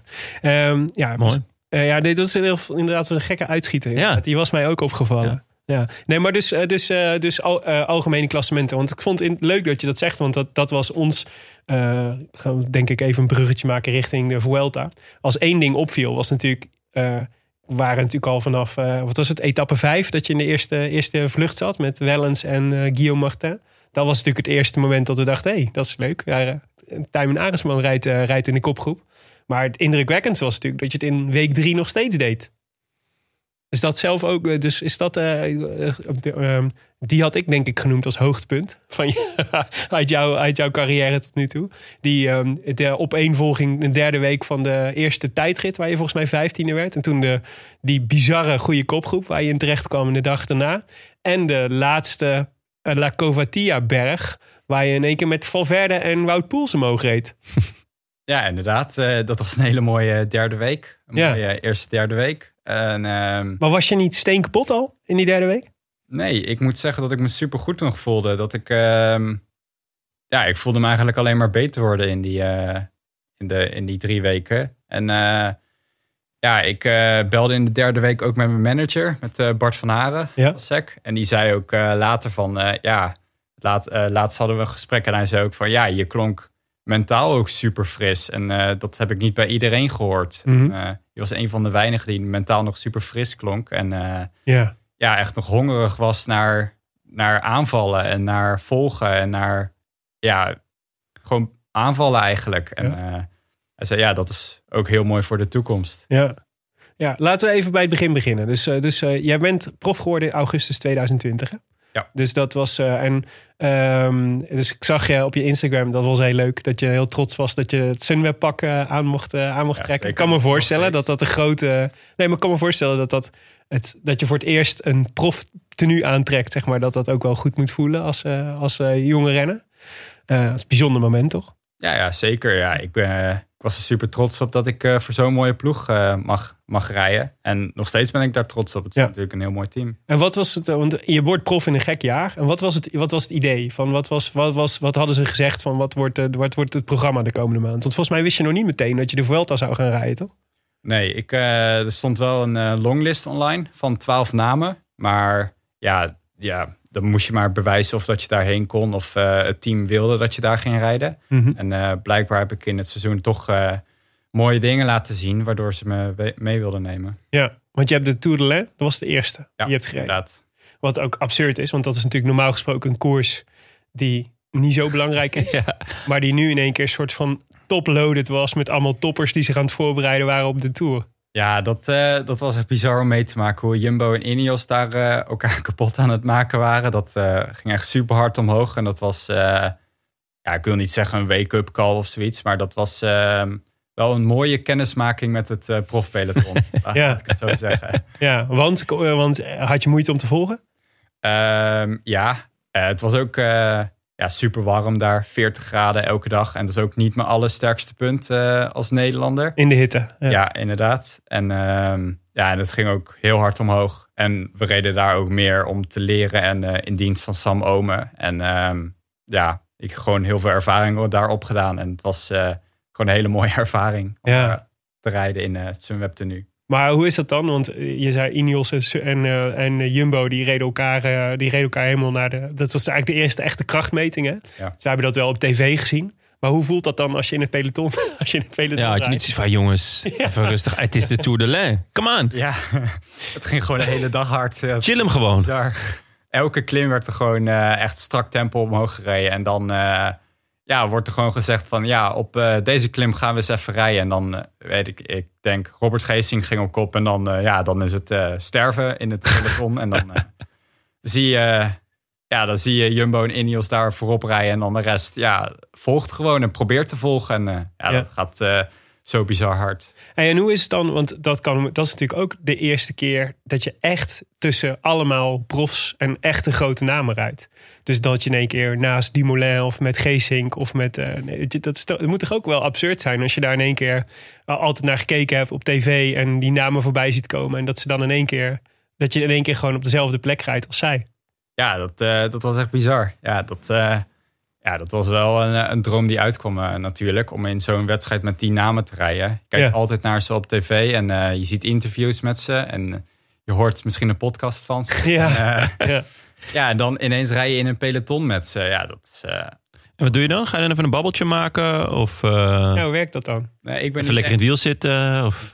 ik ben niet echt het, eh, het type daarvoor om gewoon een babbeltje te maken. Ik eh, doe liever gewoon mijn eigen ding. En eh, ja, dan eh, kijk ik wel even wat ze doen, zeg maar. Wat ik van hun kan leren. En eh, Mhm. wat zij doen, welke, welke keuzes zij maken en hoe zij in het peloton rijden. Want ja, je kan superveel van die ervaring leren en dat eh, neem ik toch allemaal mee. Noem eens iets wat je, daar, wat je daar meteen zag of wat je daar oppikte waarvan je dacht, dit kan ik, wel, kan ik zelf ook gebruiken. Ja, wat mij eh, vooral opviel is ehm, ja, dat de kopmannen gewoon echt een jasje of een bidon, dat ze dat gewoon echt niet gaan halen om zoveel mogelijk krachten te, te sparen. En eh, eerst dacht ik altijd van, ja, de- je kan zelf ook prima wel even naar achteren rijden. Ja, Of, stel je niet eh, aan. ja, stel, stel- ja, stel je niet aan. En eh, ja, die knecht of die, eh, je teamgenoot, die kan ook wel even voorin blijven. Maar dat is toch echt anders op dit niveau. En eh, ja, en ook vooral het rijden in het peloton daar zo is eh, ja, iets meer gecontroleerder. Maar je moet, ze claimen echt een plek op als team. En dat is natuurlijk ook helemaal anders dan bij de belofte. En, Ja. ja, Dus je kunt niet zomaar even voorin tussen de Jumbo-Visma's gaan rijden. Ja, het, zou theoretisch kunnen, denk ik. Maar of dat ze het echt eh, waarderen. En het staat ook een beetje raar op de tv natuurlijk. Dat er ineens zo'n hele wit- jonge Sunweb eh, renner ineens Ja. tussen de Jumbo-trein rijdt. Is het sowieso natuurlijk anders dan bij de junioren? ehm, maar het rijden in een peloton, je, je omschreef jezelf niet als supertechnisch. Ehm, of was dat, geldt het alleen voor het veldrijden? Ehm, wat het meer is, dus die drie eh, zware valpartijen. Ja, twee zware valpartijen, maar drie operaties aan mijn sleutelbeen hebben we... Ja, daardoor word je dan een beetje angstig in het peloton. En dat voel ik nog steeds wel. Ja. Dus ik kan ja, heel veel met een fiets in het veld rijden op lage snelheid. Maar zolang ik eigenlijk een soort van de controle moet afgeven aan iemand anders in een peloton of een afdaling of een sprint, dan klap ik een soort van een beetje dicht. Ja. Maar daar heb ik dit jaar echt enorme progressie in gemaakt. Vooral ook door de Vuelta te rijden. Ja. Samen met het team. De, ja, Giel Elijs is mijn coach. En die eh, begeleidt me daar echt super goed in. Dat gaat eh, steeds beter. Maar ja, dat, eh, dat voel je dan wel. Hoe werkt dat dan? Bespreek je dan samen situaties na? Of geeft hij dan tips over hoe je, of oe- oefeningen mee om dat dan te leren? Ja, je praat er gewoon veel over. Mhm. en, en het is vooral een kwestie van doen. En ehm, meer, ja, gewoon veel doen. En, En vertrouwen opbouwen? Ja, het is puur vertrouwen opbouwen. Ja. En zoals ik ben ook in ehm, februari of begin maart samen met Wilco naar, eh, naar Spanje gegaan. Mhm. Met eh, Oscar Saiz, een eh, downhill eh, renner. En eh, Ah. daar hebben we gewoon afdaltraining gedaan. Oh, echt? En techniektraining met z'n tweeën. Met, Ja. eh, onder leiding van hem. En ja, daar bouw je ze ook heel veel vertrouwen van op. Alleen ja, dan is het heel jammer dat in, na maart ineens het seizoen over was. En ik het niet in de praktijk kon brengen. Ja. Dus dan blijf je op training gewoon een beetje weer je eigen lijnen rijden. En eh, ja, dan gaat het vertrouwen ook weer, wordt weer wat minder. Dus dan was ik wel blij om wedstrijden weer te rijden. Ja. Niet omdat ik het dan zo leuk vond, omdat ik niet op mijn gemak was in het peloton. Mhm. Maar wel om weer dat vertrouwen terug te krijgen. En Ja. dan, ja, dan werk je eigenlijk, ja, daar, daar werk je aan. Ja. En dus het gaat niet alleen maar om die resultaten te rijden. Het gaat puur om die ontwikkeling. Ja, Voor steeds een beetje beter te worden. Ja. Ja. Hey, en dan dus de Tour de Lens, dat was meteen een eh, goede ontgroening in het, in het profpeloton. En, ehm, eh, en dan was het, hoorde je daarna al van de Vuelta is een serieuze optie? Of was, is, kwam dat pas veel later? Nee, ik denk dat dat wel later kwam. Ik hoorde natuurlijk wel voor het seizoen dat ik op de longlist stond. Ja. Maar dat, eh, dat duurde nog wel een tijdje voordat ik daar echt, eh, Ja. op stond. Ja. En, wanneer, en weet je wanneer, wanneer je dat hoorde? Ik weet het niet echt meer uit mijn hoofd. Ja. Maar eh, dat was wel een aantal weken van tevoren. Was je er blij mee? Om, dat je mocht gaan rijden? Ja, zeker. Het, tuurlijk, de eerste grote ronde. En eerst had ik natuurlijk een beetje mijn twijfels als 20-jarige. Want ja, ik ben maar 20 en ik had Ja. geen idee of dat ik het überhaupt aankon. Maar het, het, het team heeft me wel overtuigd van, eh, dat, dat ik dat gewoon aankon. Dat eh, ik eigenlijk een supersterke renner ben voor mijn leeftijd. En eh, dat het me alleen maar beter kon maken om daar te rijden. En het team was super flexibel. Als het niet, niet ging, nou dan, eh, dan kon ik naar huis. Was het En, ook prima? ja, dan was het hartstikke prima. Was je, was je zenuwachtig? Ja, tuurlijk ben ik een beetje zenuwachtig. Eh, een allereerste grote ronde. En eh, weer met al die grote namen in een peloton rijden. En, Ja. Elke, Wa- elke dag zie je die grote namen als Vroom, Dumoulin. Dan eh, een beetje zenuwachtig. stiekem. Ja. Ja, dat snap ik. En wanneer, wanneer zijn die zenuwen dan weg? Het moment dat, dat, eh, dat het koers is? Eh, ja, eigenlijk als het volle bak koers is, dan denk je nergens meer aan. En dan, eh, dan is het alleen maar zo hard mogelijk rijden. Dus dan voel je de, de zenuwen niet meer. Maar ja, elke keer als je dan in de neutralisatie even naast die gasten rijdt of eh, naar de start gaat, dan denk je van ja, hier rij ik toch maar mooi. Ja, maar En- het was natuurlijk wel een bizarre... Het, het is, jullie ploeg was natuurlijk ook allemaal jonge gasten. Dus het was zo'n soort... Wij, wij maakten, ik zei het net ook nog in de introductie... Go-Go tours. eh, de, go-go tours. ja, ja, we hebben jongere vakanties. Maar dat was wel een beetje... Het was wel een beetje een soort van... We, gaan, we sturen de jonge garde naar de, naar de Vuelta... en we zien wel wat het wordt, zeg maar, toch? Om gewoon le- le- de leerploeg eigenlijk. Ja, zeker. Het, eh, het doel was daar al echt om te leren en eh, etappes eh, en voor etappes te gaan. Ja. En ehm, ja, we hadden ook Jascha Sutelin mee. Mhm. Die had al meerdere grote rondes gereden. En eh, hij was echt een supergoeie mentor daar. En Ja. eh, we konden alles vragen aan hem. Maar was hij niet de enige die al ronde-ervaring had? Nee, ook Michael Storer en Oh ja. Robert Power. Ja. Dus er was wel wat eh, grote ronde ervaring. Dus het was, maar nog steeds, we hadden vijf debutanten. Ja. Dus dat is echt veel. En, ehm, maar ja, we hadden ook wel de nodige ervaring mee. En we konden alles vragen aan hun. En eh, het was gewoon puur een leerschool. Zoals, ja, we hadden geen doelen zoals win het klassement. Maar bijvoorbeeld de eerste drie dagen van het eerste zes dagen blok hou je voeding bij. En eh, Ja. hou bij wat je hebt ingenomen. En dan ja, kreeg je dan mooi na die drie, drie dagen dan een overzichtje terug van... nou, die etappe heb je misschien iets te weinig gegeten. Daar heb je te veel gegeten. En eh, ja, dat verwerk je dan allemaal. En dan maak je allemaal weer een betere renner. En Ja. ja, ja dat heeft me dan ook wel heel erg geholpen in die Vuelta. Om, Klinkt ook iets wat heel goed bij jou past. Als ik zo meteen, zeg maar, ja, zo, zo gestructureerd bij te houden en te werken aan eh, Ja, ik- kleine verbeteringen. ja, ik vond het eh, ja, hartstikke fijn omdat eh, dat de ploeg daar gewoon aan meedacht. En dat we voeding eh, bijhouden. En Ja. als je dan iets te weinig at, dan, eh, dan wist je dat voor de volgende keer. En dan eh, zat je weer op een goed level eigenlijk. Ja. Hey, en dan beland je, dan, eh, dus dan heb je, ga je die eerste dagen door. En dan beland je in één keer in etappe vijf. Eh, had, was het was een van de ambities of een van de plannen om mee te gaan in, de, in een vlucht af en toe? Ehm, eigenlijk elke kans die voordeed, wilden we gewoon voor gaan. Ja. Gewoon eh, een beetje tourpraktijken, denk ik. Gewoon vol op de aanval. En, Mooie inspiratie voor de. Sunwebs natuurlijk. Ja, dat was een super inspiratie. En ook de Giro die Ja. Toen ehm, aan de gang was. Volgens mij was het ook die etappe dat Wilco roze pakte, denk ik. Dus dat hoorden wij in ons oortje. En eh, ja, dat was natuurlijk super mooi om te horen. Ja. En eh, ja, die etappe zaten we altijd met z'n drieën, denk ik, in een kopgroep van 10, 12 man. Mhm. Dus ja, dat is echt een, eh, een hele prestatie, vooral voor zo'n jonge ploeg. ja. En uiteindelijk was een gevecht van 100 kilometer, denk ik, voordat eh überhaupt de kopgroep wegging. Ja. En dan zitten Mark Donovan, Robert Power en ik zitten er dan bij in een supersterke kopgroep. Ja, nou, dan, dan weet je dat we ook een hele sterke ploeg hebben. En ehm, Ja. ja, dat er iets moois in zit. Dat, dat we gewoon het talent en de kracht hebben om daar eventueel een, eh, een goed resultaat te rijden. Ja. En uiteindelijk zag de rest natuurlijk ook dat wij heel sterk waren, ook al waren we erg jong. Mhm. eh, dat we met z'n drieën daar zaten. En was de samenwerking een beetje weg. Dus ik dacht van ja, dan ga ik er maar vandoor. En dan eh, krijg ik Tim Wellens mee. Die natuurlijk ook volle bak wilde brommeren. Ja. En eh, even later Guillaume Martin. ja. En, dat ging ook super hard omhoog. Maar het is toch ook bizar dat je dan in één keer zeg maar, in een kopgroep zit met Guillaume Martin en Tim Wellens. Ja, zeker. Als ik eraan terugdenk, dan... ja, dat is wel echt wel bizar. Hebben er dan onderweg een beetje gepraat met elkaar ook? Ehm, ja, ja, ja. Wel, Gefilosofeerd? Of, Ja. eh, eh, ik vind het nog steeds heel erg mooi dat, ehm, dat Tim Wellens eigenlijk Engels tegen mij eh, begon te praten. Oh, echt? Dat, dat betekent dus dat hij me echt niet kent. Dus ik zo, maat, ik, eh, ik, ik praat gewoon Nederlands. Dus, maar ik denk dat hij me nu wel kent. ja, ja, ja. Natuurlijk de andere etappe in, ehm, waar ik ook mee in de vlucht zat, zat hij er ook bij. Ja. Dus eh, Hij zou een goede herinnering aan jou hebben, denk ik. ja, ja, dat denk ik wel. Dus Ja. ik zei de etappe daarna volgens mij ook tegen hem van... ja, als jij weer eh, met mij in de kopgroep zit... dan ga ik gewoon terug naar de peloton. Want dat, voor mij werkt dat niet. Geniaal. Ik denk dat hij me nu wel kent. Ja. Dat is eh, hartstikke leuk. Hey, en wat, wat dacht, want dat is natuurlijk, dat is, je rijdt al met z'n drieën op de finish af. En jij had overduidelijk een plannetje gemaakt en bedacht. Wat was, de, wat was die, eh, hoe gaat dat dan? Dus bede- bedenk jij dan, eh, krijg je dan met de, van de ploegleiding mee van zo gaan we het spelen de laatste, de laatste kilometers?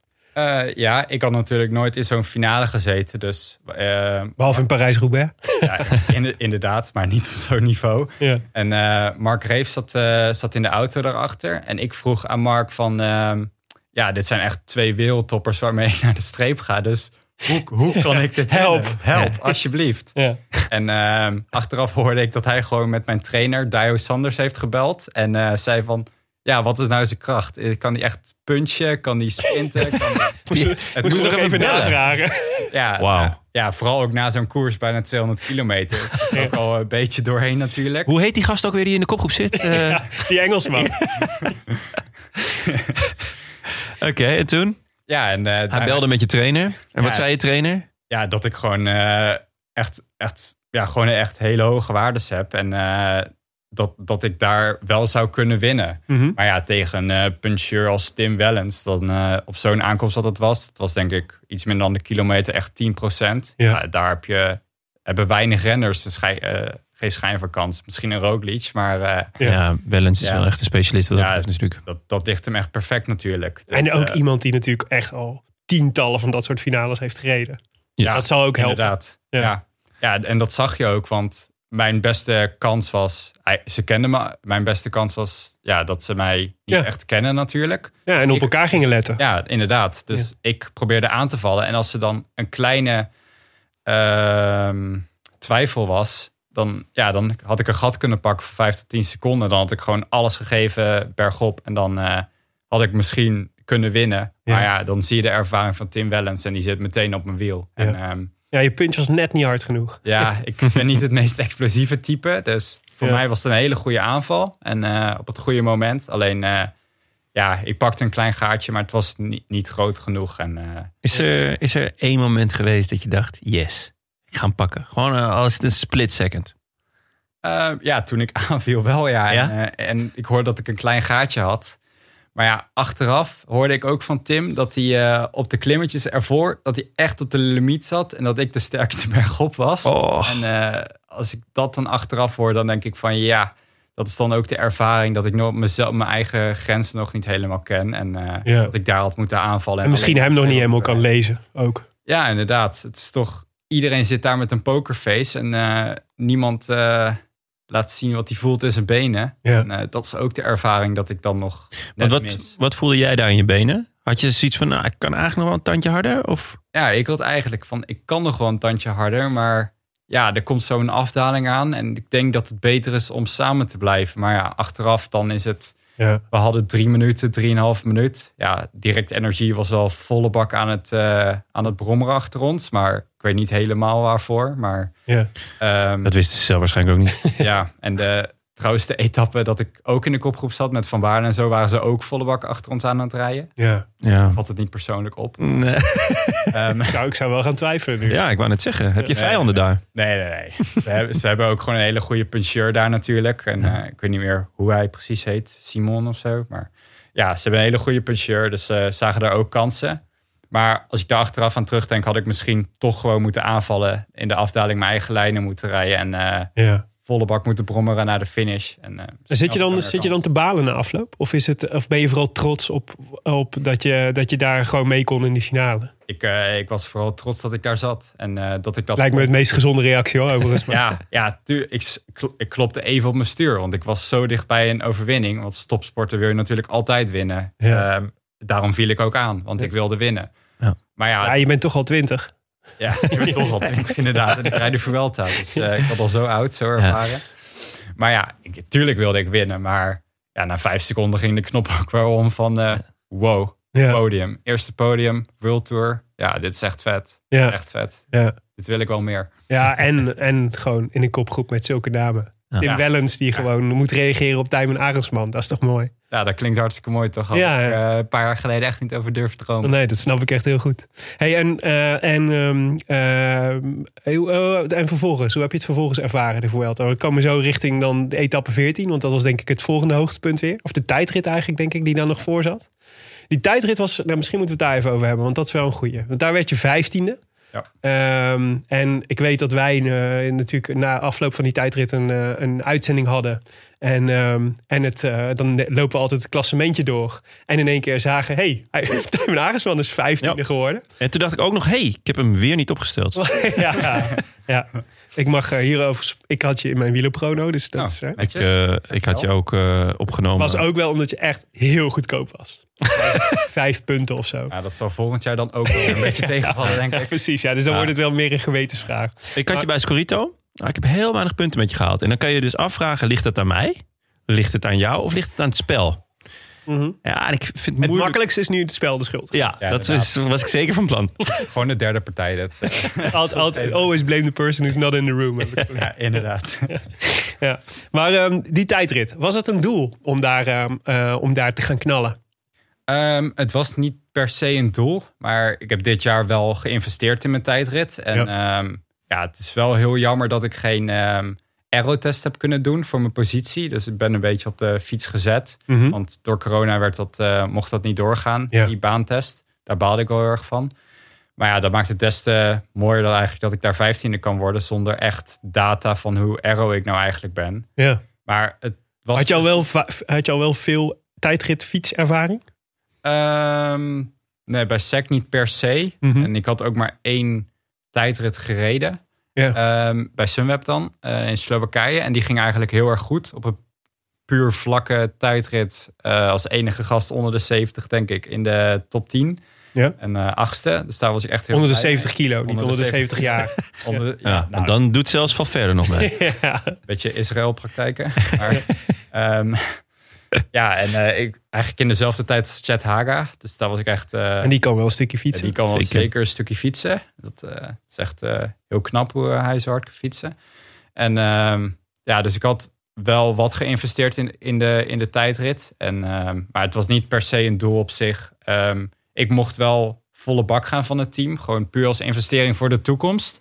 Ehm, ja, dus ik was gewoon heel blij dat ik ook zo'n mooie uitslag kon rijden. Wist Ja. je dit van jezelf? Had je in de jeugd wel eens eh tijdrit gereden, Ehm, kampioenschappen meegedaan, dat soort dingen? Ja, ik heb wel podia gereden op NK tijdrijden. Ah. Maar ik heb nooit echt op gefocust. Maar dat gaat de komende jaren alleen maar meer worden. Ja. Om eh, mezelf te verbeteren daarin voor de toekomst. En eh, misschien kan ik daar ook mooiere dingen in laten zien. Kan een wapen van je worden natuurlijk. Ja, dat is denk ik wel het doel. Want ik heb daar het vermogen voor. En als ik dan wat meer aero kan worden en wat de kleine dingen kan eh, fine-tunen. En eh, Ja. gewoon meer op die positie focussen. Want daar kan ik nog heel veel in winnen qua core en qua rekken en, eh, en al, al die, dat soort dingen. ja. Daar kan ik nog heel veel in verbeteren. En misschien kan dat echt een, een goed wapen worden. Je zei ook dat het de eerste keer was dat je met een oortje reed, een tijdrit. Ja, dat klopt. Ja.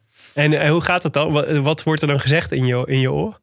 Ja, dat moet je eigenlijk zelf aangeven voor de start. En Mag je gewoon zelf weten. Dus als jij zegt, ik wil muziek, dan, eh, dan speel je gewoon muziek. ja, nou, dat- ik denk niet dat dat veel gebeurt. Maar ik, Ik, kan me wel voorstellen, toch gewoon die pompende house. Gewoon, Ja, of gewoon lekker eh, Radio 4 of zo. Ja, Gewoon, Ja, ook hartstikke leuk. ja. kalmerend. Ja, Ja. oh, lekker. Ja. Ja, nee. ehm, ja, ik mocht dat gewoon zelf aangeven aan, eh, aan de coach die me volgde, Arjan Ribbers. En ehm, ja, ik had eigenlijk geen idee wat, wat ik wilde horen. Dus ik zei van, ja, ik denk dat ik geen tijden hoef te horen. Van Ja. zeg maar gewoon wat ik moet doen. Want dat moet ik doen. Ja, Wat, dus zeg maar gewoon wat ik moet doen. Dat zo simpel is het. En Ja. ehm, gewoon vers- versnellen, vertragen, linksaf, Harder! rechtsaf. ja. Ja. ja, bijna. Dit, zouden wij de hele tijd Niet zeggen. vallen. Al- Alleen harder qua wattages. Ja. Alleen dan qua wattages. Ja. Dat ik harder of zachter moest. Want er wordt natuurlijk een, eh, een pacingsplan gemaakt. Maar die bleek veel te laag te zijn. Omdat er nog niet genoeg data was. En ehm, dus ja, dan moest ik uiteindelijk ik toch een beetje op gevoel van... eh, Ja. maar Arjen zei wel van, eh, ja, deze sector is meer tegenwind, dus rij wat harder. En eh, hier is het wat, wat meer, de wind staat wat gunstiger. Dus rij, her- probeer wat te herstellen. En zo, ja, dat heb ik dan in mijn oortje gehoord. Meer heb ik niet zoveel gehoord. Maar dan, eh, maar dan, kom je over de finish. En, en hoeveelste stond je? Want je, was, eh, je stond natuurlijk niet heel hoog in het klassement. Dus het was, dan zat je nog echt in de top 5 of zo, of top 10. Nou, volgens mij stond ik redelijk in het klassement, iets van 45ste of zo. Ja, oké. Dus er waren al heel veel renners geweest, waaronder eh Jascha Sutulin, het Ja. teamgenoot. Die ging echt volle bak in die tijdrit. Dat was ook het doel. En hij stond toen tweede of zo, denk ik. Ja. En eh, toen kwam ik over de streep en het was maar 15 seconden langzamer op een 50 minuten tijdrit. Dus ik dacht van zo, derde, derde tijd of zo. Ja. Wat is dit nou weer? En, eh, want Jascha is echt een super goede renner en eh, kan, kan een hele goede tijdrit rijden. En ik dacht van zo, nou, ik heb ook wel echt een goede tijdrit gereden, denk Ja, ik. En ja. de wattages waren ook gewoon echt heel goed voor mij. En ehm, uiteindelijk dat ik vijftiende kan worden, dat is echt een hele mooie prestatie. Denk ik. ja, zeker. En toen dacht je de dag daarna, ik ga toch maar weer eens mee in de vlucht. Ja, ik dacht, waarom niet? Ik vond het nog goed.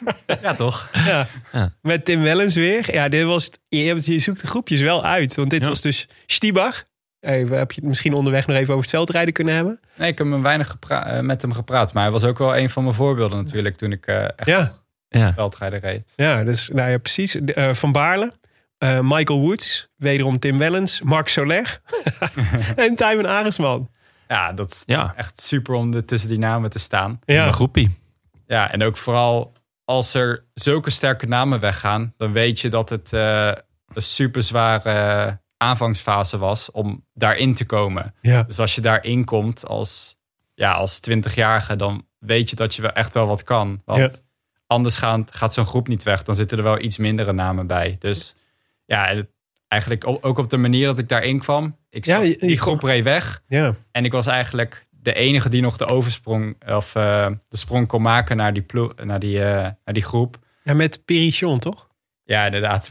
Die, eh, die moest er bijna af bij mij. Maar ik heb op hem gewacht. En want ik dacht van, ik denk met z'n tweeën komen we er, ja, dat ook weer niet. Maar ik dacht van, ehm, met z'n tweeën komen we er sneller. Maar hij kon niet overnemen. Dus misschien had het nog beter geweest dat ik alleen... Gewoon in je eentje had gedaan. Ja, maar uiteindelijk op die laatste klim moest hij er ook af. Dus eh, Ja.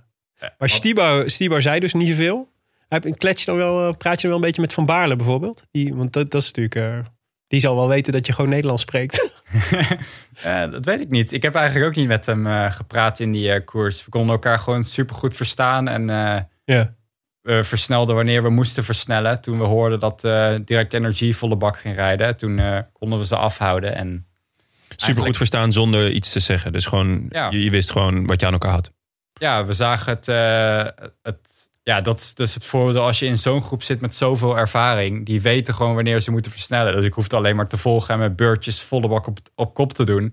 Net als de anderen. En eh, dat kon ik volhouden. Ja. En ja, dan ga je gewoon mee. En dan zie je dat die mannen zoveel ervaring hebben, wat ik nog kan leren. Ze voelen gewoon aan wat het peloton doen en houden dat gewoon af. Ja. Zoals ik dacht van, nou ja, het is nog één minuut, anderhalve minuut voor de laatste klim van de derde categorie. Dit is veel te weinig, want die gaan naar volle bak koersen. Maar ja, die gasten wisten dus dat wij ook finale gingen, gingen rijden. En dat wij volle bak die klim op gingen rijden. En dat het peloton eh, zou blokkeren. Omdat Van Baarle van Ineos erbij zat. En Jumbo had er niks aan. Ja. Omdat dat de bonies eh, af... Het was juist goed voor Jumbo dat de bonies weg waren.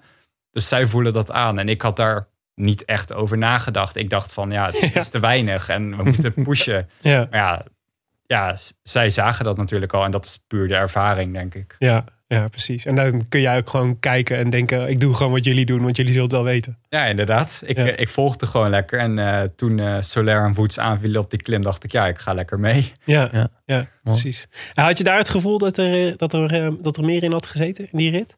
Ehm, nee, die rit, dat, eh, daar heb ik wel het maximale uitgehaald, denk ik. Want Ja. daar was het niveau ook zo hoog. Misschien als er echt een veel langere beklimming was, had ik meer van voren kunnen zitten. Maar dit was eh, ja, een te korte, te korte beklimming. En eh Ja. de gasten reden gewoon super hard. En daarbij was de etappe ook echt heel lang. Iets van 220, 230. Ja. Ja, en dan voel ik wel dat ik 20 jaar ben. En eh, dat die mannen gewoon echt weer meer jaren in hun eh, benen hebben. Ja, grappig. Ehm, Ik zat met, eh, na afloop van die etappe met eh, Dylan van Baarle te appen. Dat ik er zo van, ik had namelijk twee eurotjes staan om Dylan van Baarle die dag. dus ik was misschien niet helemaal voor jou. maar ehm, die zei dat, eh, dus na afloop hadden ze dus, had hij dus met Brailsford over jou gehad. Dat Brailsford was al heel erg onder de indruk van die tijdrit, maar vond dit ook weer heel, heel goed. Dus ja, jij zit gewoon, eh, je bent hem aan het masseren voor... Nee, ja, ik, nee ik, voor mij mag je nog bij, nee, maar toen vond, dacht ik, het is toch interessant. Dus in het kader van de grote naam, dus dat je in één keer eh, Ja. tussen de grote namen rijdt. Dus zelfs Dave Brailsford denkt, hey, Sir. die Tijmen Sir Arendsman, Dave die Ja. kan wel wat. dat is toch mooi? Ja, dat eh, Sir Dave dat... eh, het- Die weet gewoon wie jij over bent. Je heeft, ja, dat, Dat geldt voor Jonne en mij niet. eer natuurlijk. Nee, voor Tim wel trouwens. Tim Hij volgt Tim op Twitter tenslotte. Ja, zwaar. Ja. Zo. Sindsdien twittert Tim alles in Maar nu Nederland. kennen we twee mensen die Dave Brailsford kennen. Ik, ehm, ik, heb, ik had gisteren even gebeld met, met Eike, Eike Visbeek, je oude trainer van SEG. En die, ehm, die, die was echt eh, heel enthousiast over eh, zowel over jou als over David Dekker, met, met wie we morgen zitten. En ehm, eh, die, die, die zag heel veel positieve dingen. Dus met name hoe gedreven en gefocust. En nou ja, dat je eerder afgeremd moet worden dan, dan gestimuleerd. Maar had het, ik vroeg, ja, zijn er ook mindere punten? Toen moest hij lang nadenken. Toen zei hij eerst naar het positioneren, daar hebben we het over gehad. Ehm, maar hij zei ook, hij, heeft, hij, is van de structuur. Dus toen je net zei van, ehm, eh, over dat je dat spel speelde waarbij je dus steden bouwt en zo. En eh, Eike zei dus, ja, bij, bij Sunweb zit hij goed. Maar wat als het, als het bijvoorbeeld een keer minder gestructureerd is? Dus bijvoorbeeld, wat als je in ene wordt opgeroep- opgeroepen voor Parijs-Nice? Is- is- herken je daarin? Kan je, zie je daar iets van? van eh, ben je iemand die heel erg hecht aan structuur? Ehm, ja, Eh, ik, he- ik hecht best wel, eh, best wel wat aan structuur. Ik, ik vind het fijn gewoon om houvast te hebben, eigenlijk.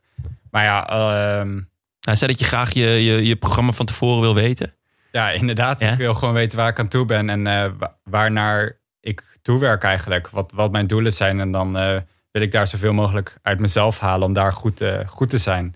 En dat is gewoon mijn mentaliteit, denk ik. En daarom zit ik bij Sunweb ook heel erg goed. Alleen ja, zoals jij zegt, het kan zijn dat ik ineens voor prijs Nice word eh, opgeroepen. Maar ja, dan moet je ook zo professioneel genoeg zijn om dan daar klaar voor te zijn natuurlijk. En eh, ja, dat ben ik ook zeker wel. Dat, eh, dat lijkt me geen probleem. Het is nog niet voorgevallen natuurlijk, maar liever Ook, omdat je pas vier maanden prof bent. Ja, ja, maar wel vier, ook wel mee. Maar... vier, wel vier heel gekke maanden. ja, zeker. Dus Ja. wat dat betreft. Ja, nee, zeker. Het is Dus- wel vier maanden waarin het best wel onvoorspelbaar Ja. was wat er allemaal ging gebeuren. Ja. Ja. Weet je bijvoorbeeld nu al, eh, heb je een soort van programma al in je hoofd? Voor, voor komend seizoen? Eh, is, is, daar al, eens- nee. is er een soort van schets van gemaakt? Of heb je die voor jezelf al gemaakt bijvoorbeeld? Nee, dat, eh, Nou, Parijs-Roubaix in ieder geval. dat is echt een mooie koers. En wil ik wel eh, echt graag een keer rijden. Maar ik denk dat dat nog niet voor de nabije toekomst is. Want we hebben daar gewoon veel betere renners voor in de ploeg. Maar ik denk, ehm, ja, normaal bij Sunweb zou nu altijd, altijd, altijd wel de programma's bekend zijn. Maar ik heb ook van Michiel gewoon gehoord door, eh, door corona dat Down Under al afgelast is. UAE Tour eh, is Ja. nog niet afgelast, denk ik. Nog maar niet, maar aan een heel zijde draadje, denk ik. Ja. En eh, ja, je kan er gewoon nog niks over zeggen. Dus dan, eh, dan kan je wel een plan maken, maar dan... Nee, maar als, eh, Volgens mij is de algemene veronderstelling wel dat het wielerseizoen eigenlijk gewoon weer twee maanden opschuift, toch? Dus dat we pas dat Ja. normaal alles wat in januari, februari is, dat zal nu nooit Nou, zo. San Juan, eh, die zei we gaan gewoon door. Hoewel, dat staat natuurlijk sinds gisteren op eh, losse schroeven. Volgens mij is het, daar, gaan ze daar nu drie maanden rouw hebben. Maar eh, Ja. ja. dat, eh, San Juan die zei, nee, iedereen komt gewoon. Het wordt één groot feest. Altijd mooi. Ja, leuk. Ehm, Nee, de, de, eh, ja. nee, dus eh, goed dat je het zegt. Dus Ja. bij Sunweb, daar zouden we nog even op terugkomen. Dus, Ja. dus eh, ja, oh, want dat is natuurlijk, er staat natuurlijk bekend als een gestructureerde, gestru- de, de ploeg van de structuur. Het was tot eh, vorig jaar de, de ploeg van de overdreven protocollen. Ook wel. Ik kan, eh, ik kan me een verhaal van Mike Teunissen herinneren over het, eh, het zonnebrilprotocol. Wat je moest doen met je zonnebril na, na afloop van een... eh, nee, op het podium. ja, ja, klopt. spe- Ja, ja. specifiek zakje stoppen en zo. Dat soort dingen. En eh, waar wij natuurlijk heel veel grapjes over hebben gemaakt destijds. Maar ik kan me voorstellen dat het voor, voor heel veel jonge renners, zoals jij, echt een soort een, een hele fijne plek is om gewoon het vak te leren van profrenner. Want dat is natuurlijk wel weer het voordeel van dat heel veel dingen gaan zijn vastgelegd. Van zo doen we dat. Want dat betekent dat je, die, dat je daar niet over na hoeft te denken en makkelijk kunt overnemen. Ja, nee, inderdaad. Ja, daar heb je helemaal gelijk in. Voor Ja. mij is dat eh, super makkelijk, want je zit in een, eh, in een Dropbox, word je, je wordt toegevoegd met je account Mhm. eh, aan die Dropbox. En daar staan alle protocollen gewoon in. Ja. En als je even eh, wil weten hoe je dus je bril opzet, eh, of hoe je netjes op een foto staat tijdens een ploeg, ploegenpresentatie, dan, ja, dan open je Dropbox op je telefoon, klik je het protocol aan en eh, heb je gewoon een pdf-bestand met En daar nou, staat doe je gewoon- bril hier. Ja. zet, je, zet je cap op. Ja, dat Ja. is gewoon... Elke ploeg heeft die regels eigenlijk. Maar bij Sunweb is het gewoon gestructureerd in een Dropbox. En is het super makkelijk om te bekijken. Ja, in plaats van dat iemand anders het toevallig even tegen je moet vertellen. Zoals waarschijnlijk bij andere ploegen. dat, Ja, inderdaad. Dat een, eh, dat een coach of zo het gewoon onthoudt. Heeft Sunweb het gewoon opgeschreven. Dus Was, was het voor jou, eh, was het voor jou die, die zeg maar, eh, nadruk op structuur, was het voor jou ook de reden om voor Sunweb te kiezen? Want ik, eh, ik weet niet hoe dat gaat. Want je was dat dus bij SAG Racing. En dan kan me op voorstellen dat op een gegeven moment dat doe je het dan goed. En dan is op een gegeven moment zien mensen, jongen heeft talent. En dan zeker naar zo'n Tour de l'Avenir, dan twijfelt natuurlijk niemand er meer aan van die gaat prof worden. Eh, maar dan kan me voorstellen dat er meer ploegen waren die interesse hadden. Ehm, ja, dat heb ik me ook laten vertellen dat er meer ploeginteresse hadden. Mhm. Maar eh, dat begon natuurlijk na Lavenier 2018. Ja. Maar toen heb ik gewoon gezegd tegen Bart en het Bart van Haren en het management van SEC. Ja, ik vind mezelf gewoon veel te jong. Ja. En ik wil eigenlijk gewoon nog studeren. Ik wil mijn bachelor halen. Ja. Dus eh, hou het allemaal maar af. Maar ja, ik denk dat ze wel eh, contact hebben gehouden met Sunweb en andere ploegen. En ehm, ja, toen 2019 halverwege zeiden ze eigenlijk van... ja, ehm, we zien dat je een hele stap hebt gezet, vooral mentaal. Dat was het belangrijkste en eh, we kunnen wel gaan praten.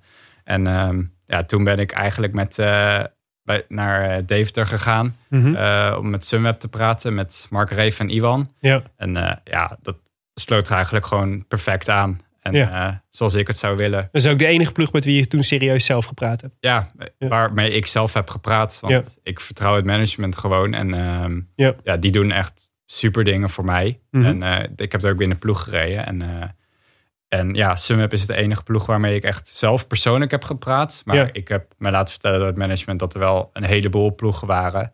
Maar hier voel ik mij gewoon het comfortabelst bij. En Ja. het voelt, voelde meteen heel vertrouwd. En de manier van werken zo gestructureerd. Ja, dat is precies zoals ik het zou willen. En ehm, ja, ik voel me hier eigenlijk heel goed en heel gelukkig. Ik begreep, je- begreep dat je ook met, eh, met eh, Michiel Elijzen en Wilco Kelderman nog had gesproken om een, soort, eh, om een beetje een beeld te krijgen.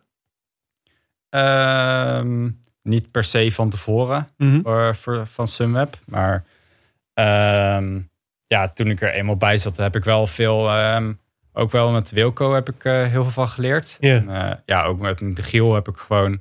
Als je in, eenmaal in de ploeg komt, zeg maar, dan eh, praat je veel met hun om nou echt te zien hoe het nou werkt. Maar dat is best wel straightforward, vind ik. Als je dan toch van de, van de structuur en de opbouw en eh, de planning ook wel bent, heb je ook een, een, eh, zoiets voor, voor je carrière? Van heb, je, heb je een soort van schets in je hoofd of een blauwdruk? Nou, dat is ongeveer zoals ik het voor me zie.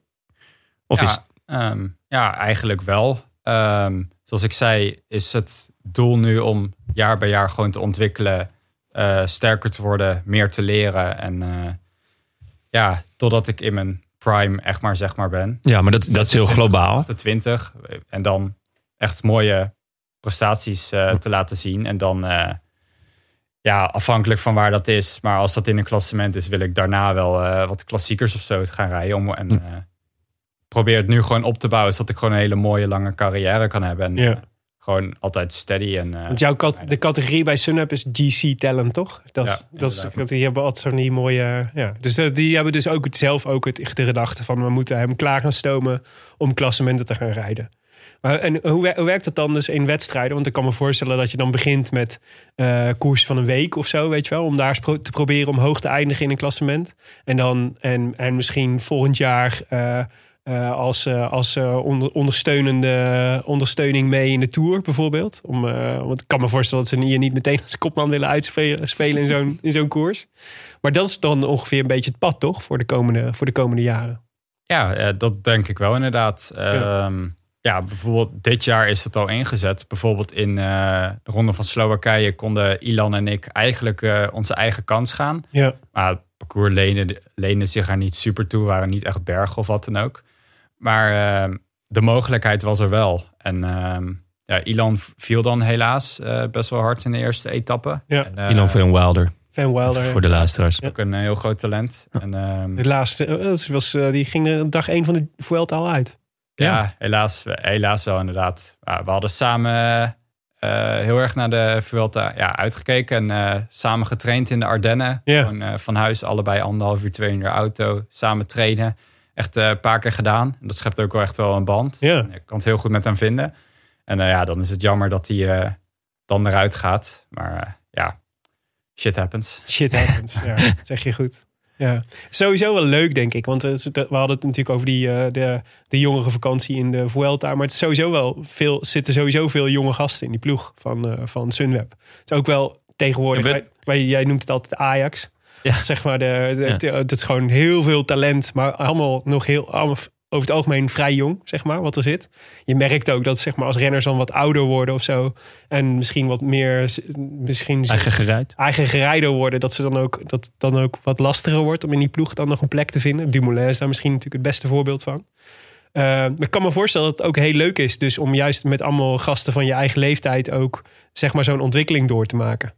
Ja, ik, eh, ik vind het echt een eh, hele gezonde mix. En eh ja, superleuk omdat er zoveel gasten van mijn eigen leeftijd erin zitten. Want bijvoorbeeld op... we waren ook super blij dat we mee op hoogte mochten in, in Oostenrijk. En dan zaten we in Bubble Bay. En eh, d- ja, dan zit je met Felix Gal, Ilan van Wilder, Mark Donovan. Maar dan zetten ze ook een Chet Haga en een Martijn Tusveld bij ons. En dan kan je zoveel leren van die, van die twee gasten. Terwijl je toch Maar wordt er dan ook nog wel een beetje gekeet? gekeet. Ja, gewoon eh, overlopen, bier drinken, eh, een beetje gegeit. eh, Shampoo halen in de ja. supermarkt beneden. Ja, ja, niet mag. bijvoorbeeld. Ja, dat, eh, dat deed Michael. Dat Ja. is misschien niet het allerslimste. En eh, ja, Nee, kon natuurlijk ja. niet door corona, maar Ook nog een ja. verkeerde shampoo, hè? Niet eens, Ja. niet eens Alpecin. ja, nee, maar dat, dat was echt een hele mooie ervaring. En ehm, ja, en eh, natuurlijk hebben we wel eh, veel plezier in, die, eh, in de trainingen. Omdat je toch ja, elkaar wel een beetje wil testen, een beetje wil uitdagen, elkaar beter wil maken. Ja. En dan als er iets is, dan kan je dus altijd naar die twee opa's gaan. eh Ja, Chet. dat. En, dat, dat dus wel leuk is vinden. 26 Ja, zo. maar ja, hij is, daar, hij is ah, is een oude ziel, hè? Is een oude Ja, dat is ziel. wel waar, ja. Een heel oude vriend van de show. Martijn is daar al eh, veel door, eh, door mee gepest door Ilan en mij. Dus eh, hij, hij heeft het al vaker gehoord. Leuk. Hey, nog, één, nog één ding. ehm, want we gaan zo nog even naar de postzak. Dan mag je er wat nummertjes trekken. Maar ik wil het eh, onderwerp waar ik nog wel benieuwd naar ben. eh, ik heb het onder het kopje omgaan met verwachtingen. Want zo'n supergoeie Vuelta en zo'n Tour de l'Avenir brengt natuurlijk met zich mee dat, je, dat mensen in één keer naar jou gaan kijken en denken, weet je, waaronder wij. Deze jongen die, eh, die ehm, eh, moeten we in de gaten houden. En ehm, we hadden net, hadden net al even zo'n voorgesprekje. Als jij, eh, en daar kwam dat ook al een beetje ter sprake, dat als jij Belg was geweest, dan was je nu de nieuwe Merks, zeg maar. Eigenlijk min of meer. En dan lag het, eh, lag het nieuwsblad eh, bij, je op de, bij op de stoep om elke dag een foto te maken van, van, van wat je nu weer aan het doen was. Maar hoe ervaar je het zelf eigenlijk? Ervaar je zelf druk of na, naar aanleiding van je prestaties? Of, of hoe voel je, hoe voelt dat? Super rustig. Ja, ik ben blij dat ik een Nederlander ben. Ehm, af en toe krijg je dan een eh, verzoek of dat je bij een podcast wil zitten. Maar eh En dan zeg je gewoon ja. het mee op. Ja, dan Ja. zeg ik volmondig ja natuurlijk. Ja, Verstandig. Ik wil heel graag vriend van de show zijn natuurlijk. dat snap ik. Hè? Ehm, ja, nee, super rustig. En eh, ik ben er hartstikke blij mee. Want ja, ik, eh, ik doe gewoon mijn eigen ding. Ja. En, ja, al krijg ik superveel mediaverzoeken. Ik zal toch mijn eigen ding blijven doen. Mhm. Want ik heb gewoon een plan met- samen met de ploeg. En eh, ik wil hem gewoon jaar bij jaar ontwikkelen. En daar verandert niks aan. Ook al had ik eh, nog beter in de Vuelta gereden dan eh, Ja. dat plan blijft staan. Ja, maar heb je het hier dan met bijvoorbeeld zo'n Ilan wel eens over? Over hoe dat verschilt dan tussen Nederland en België? Ehm, ja, hij heeft natuurlijk de mazzel dat hij even een pool naast zich heeft. Ja. die nogal wat aandacht wegzuigt. Ja, inderdaad. Ehm, ja, ik, ja, daar hebben we het wel af en toe over dat het in Nederland gewoon echt anders is. Dat, eh, hij, hij heeft gewoon meer media-aandacht, puur omdat hij een Belg is. Maar ja, ehm, we zijn hele vergelijkbare renners. Ik ben wel een stuk langer en iets zwaarder, maar eigenlijk rijden we precies even hard omhoog. Een beetje vergelijkbare prestaties, maar ja, ik heb dan natuurlijk deze Vuelta gereden bij Mhm. de profstal. Ja. Maar ja, hij is gewoon een Belg en heeft daardoor me- meer media-aandacht. Dus in dat opzicht ben ik wel eh, blij om een Nederlander te zijn. Ja, snap ik. Mooi. Ehm, de postzak. Ja. Eh, we hebben onze luisteraars natuurlijk gevraagd... van wat zou je van Tijmen Arendsman willen weten? Nou, er waren heel veel mensen die heel veel van je wilden weten. Daar hebben we een beetje uit geselecteerd. Want niet alles is even kies, maar de meeste Nee. dingen wel. Ehm, dus laten we zeggen, noem eens een eh, getal tussen de 1 en de 30. Ehm 11. 11. Monsieur HJT? Geheim? Dat is een beetje een vraag die we al wel hebben gehad. Maar eh die kunnen we wel een beetje aanpassen. Dus de vraag is, wat is je mening over het doorbreken van de huidige generatie jonge renners? Eh, gaat dat over andere trainingsvormen? En hoe zijn die dan opgebouwd? Nou, eigenlijk had je, het, had je, had je die, natuurlijk, hebben we die natuurlijk al besproken. Maar misschien een variant op die vraag. Wat zijn de jonge renners die jij eigenlijk bewondert? Zeg maar de, uit jouw generatie waarvan je denkt, wow, die vind ik echt goed. Ja, dat is eh, misschien wel een no-brainer. Dat is eh Pogacar natuurlijk. Mhm. Dat is echt, ja, de Tour winnen is misschien echt het hoogst haalbare wat er is. En eh, hoe oud is hij? 22 denk ik. Ja. Hij is anderhalf jaar ouder dan ik. En eh, ja, dat ik al zo dicht bij hem zat in Tour de l'Avenir. En eh, wat hij nu laat zien, dat, eh, ja, dat is super mooi. Ja. Ken, je, ken je hem? Heb je hem wel eens gesproken? Nee, niet persoonlijk. Nee. Ik heb alleen met hem gekoerst en eh, daar, daar houdt het al op. Alleen in de Tour de l'Avenir of ook al op andere plekken? Misschien wel op andere plekken, maar eh, dat zou ik me niet kunnen herinneren. Toen reed hij zo ver achter je, dat heb je helemaal niet gezien.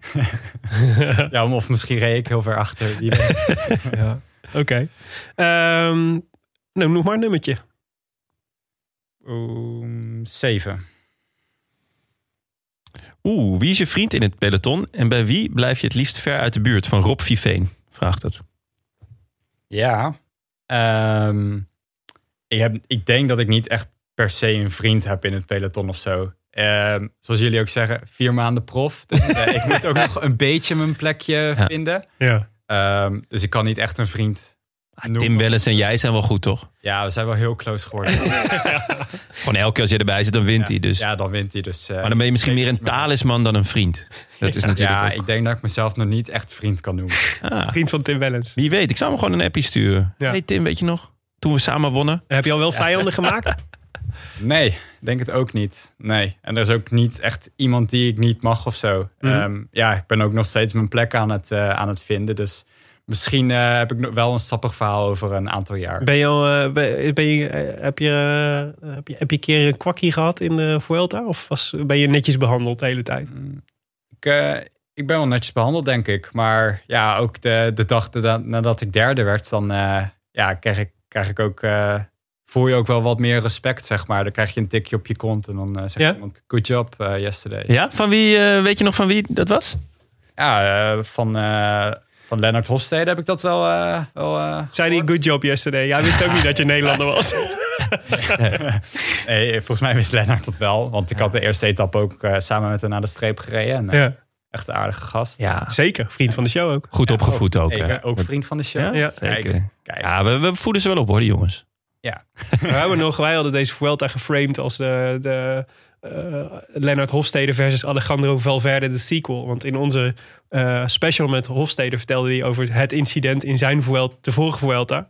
Waarin hij, eh, waarin hij eh, bij, op een rotonde heel hard in zijn remmen kneep, kneep om Valverde terug te pakken na een eh, incidentje met Verloren Movistar. daardoor een plek op 25. Ja. Ja. dat is genieten. Dat zijn echt mooie verhalen Ja. natuurlijk. Zeker. Dus jullie Ja. hebben ook wel gesmuld van de laatste echte etappe. Ja, Eh, zeker. bergetappe. Toen, Ja. hij, eh, toen hij op kop reed daar, ja. Ja, dat was genieten. Was hij echt goed. Ja, heel vet. Het was zo, ja, zeker. En jij reed daar niet zo ver achter. Ik eh, zat bij Valverde. Ja, ja precies. Ja. Ja. heb je nog even herinnerd aan, eh, dat was, weet je nog? Ja, op het moment dacht ik daar even net niet aan. Ja, wat denk je, dus, dat, even tussendoor, wat denk je dan op zo'n moment? Dus je, was het echt, is het dan alleen maar lijden en vasthouden? Of kun je dan wel denken, holy shit, Valverde. In zijn wiel in de laatste kilometer van de laatste. Ehm, Want hij is wel echt een icoon natuurlijk. Hè? ja, hij is natuurlijk echt een icoon. Jammer van die eh, twee jaartjes dat hij er tussenuit is geweest. Kan gebeuren. Kleine smet. Ja, kan gebeuren natuurlijk. Kan Fiets- hij was op komen. fietsvakantie toen, hè? Ah ja, ja, dat zou het vast zijn. Maar ja, het is natuurlijk echt een icoon. Super goede renner, super grote renner. Dus ja. ja, natuurlijk was het volle bak afzien daar zo. Maar Ja. Stiekem zat ik daar toch wel met Daniel Martin, Wout Poels en eh Van Verde een beetje te genieten tussen Ja. de 420 watt. eh, pusher. Lekker. Eh, ik heb een vraag van Arjen Arts. En ik Kan jij heb- dit er gewoon even één? Ja, ik, jawel. Ja, ik- hij intrigeert mij deze vraag. Ja. Ik kan me namelijk... Nee, ik ga hem gewoon vragen. Waar komt zijn bijnaam de pelikaan van Dijl vandaan? En dan vooral die pelikaan. Ik heb nergens die bijnaam kunnen vinden. Ik ook niet. Maar is dat zo? Of eh, is zit Arjen Arts hier gewoon eh, bijnamen te, te, te pushen? Ehm, ik heb geen flauw idee. Dus Ik vind het wel een lekkere bijnaam Maar- namelijk. Ik niet helemaal, maar. Ehm, maar ik, volgens mij is dat een keer verzonnen door eh Juri Eindse van Wielerflits, Ah, ja. denk ik. Maar waar dat vandaan komt, ik heb geen flauw idee. Je hebt niks met pelikanen. Helemaal niks. Oh, Oh, een mooie vogel hoor. het schitterende vogel. Wel met. Del toch? Mag hopen Ja, dat Del komt Ja, vandaan. ben ik geboren en getogen. Ja, ja. Alleen eh, vanaf januari dit jaar woon ik in Beest. Dat is eh, drie kilometer verder. Eh, alle- de, de allergrootste mogen natuurlijk hun eigen bijnaam verzinnen. Heb je, heb je stiekem eentje in je achterhoofd oeh, dat zou wel lekker zijn. Ja. Nee, eh, misschien is dat leuk voor jullie om te verzinnen. Ja, ja, wij zitten gewoon een Arendsman met dubbel N te, te denken. Ja. Dan, eh, Ja, dan ga je binnen de kortste keren naar. Bora. Ja, ik, ik voelde hem aankomen. Vind je het jammer dat, eh dat Wilco vertrekt bij uh, Sunweb? Ja, eigenlijk vind ik dat wel heel jammer. Mhm. Want eh, ik kijk echt naar hem op eigenlijk. En eh, ik denk dat ik superveel van hem kan leren. Maar ehm, ja, in de Vuelta had ik nog wel wat contact met hem. En eh, hij zei dat ik al... Terwijl hij in de Giro zat. Nog. Nee, net daarna? net daarna. Want dat, Ja. Na de eerste week van de Vuelta was het klaar, denk ik. Ja, de ja. Giro. Dus, en ehm, ja, hij zei dat ik al, altijd nog wel eh, naar de Ardennen kan komen om samen met hem te trainen. Dus Ja, vet. dat, eh, dat vond ik heel, eh, heel erg mooi om te horen. En ja, ik denk dat ik echt superveel van hem kan leren. Ja. Ja. ja. Je lijkt ook wel een beetje op elkaar, toch? Ook, ook zeg maar qua karakter, volgens mij.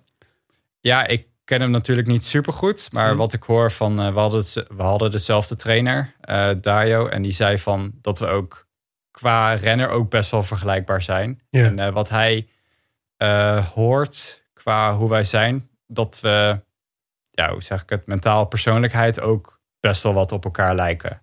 Natuurlijk zijn we niet dezelfde persoon of wat dan ook. Maar ja, ik vond dat eigenlijk wel echt een compliment om te horen. Want ik kijk best wel naar hem op. Ja, Ja. ja. het is een steengoede renner natuurlijk. Ja, zeker. Maar Ja. ook van al het, eh, alle valpartijen die hij heeft gehad. Mhm. En ehm, alles wat hij heeft gebroken. En hoe hij toch allemaal weer terugkomt.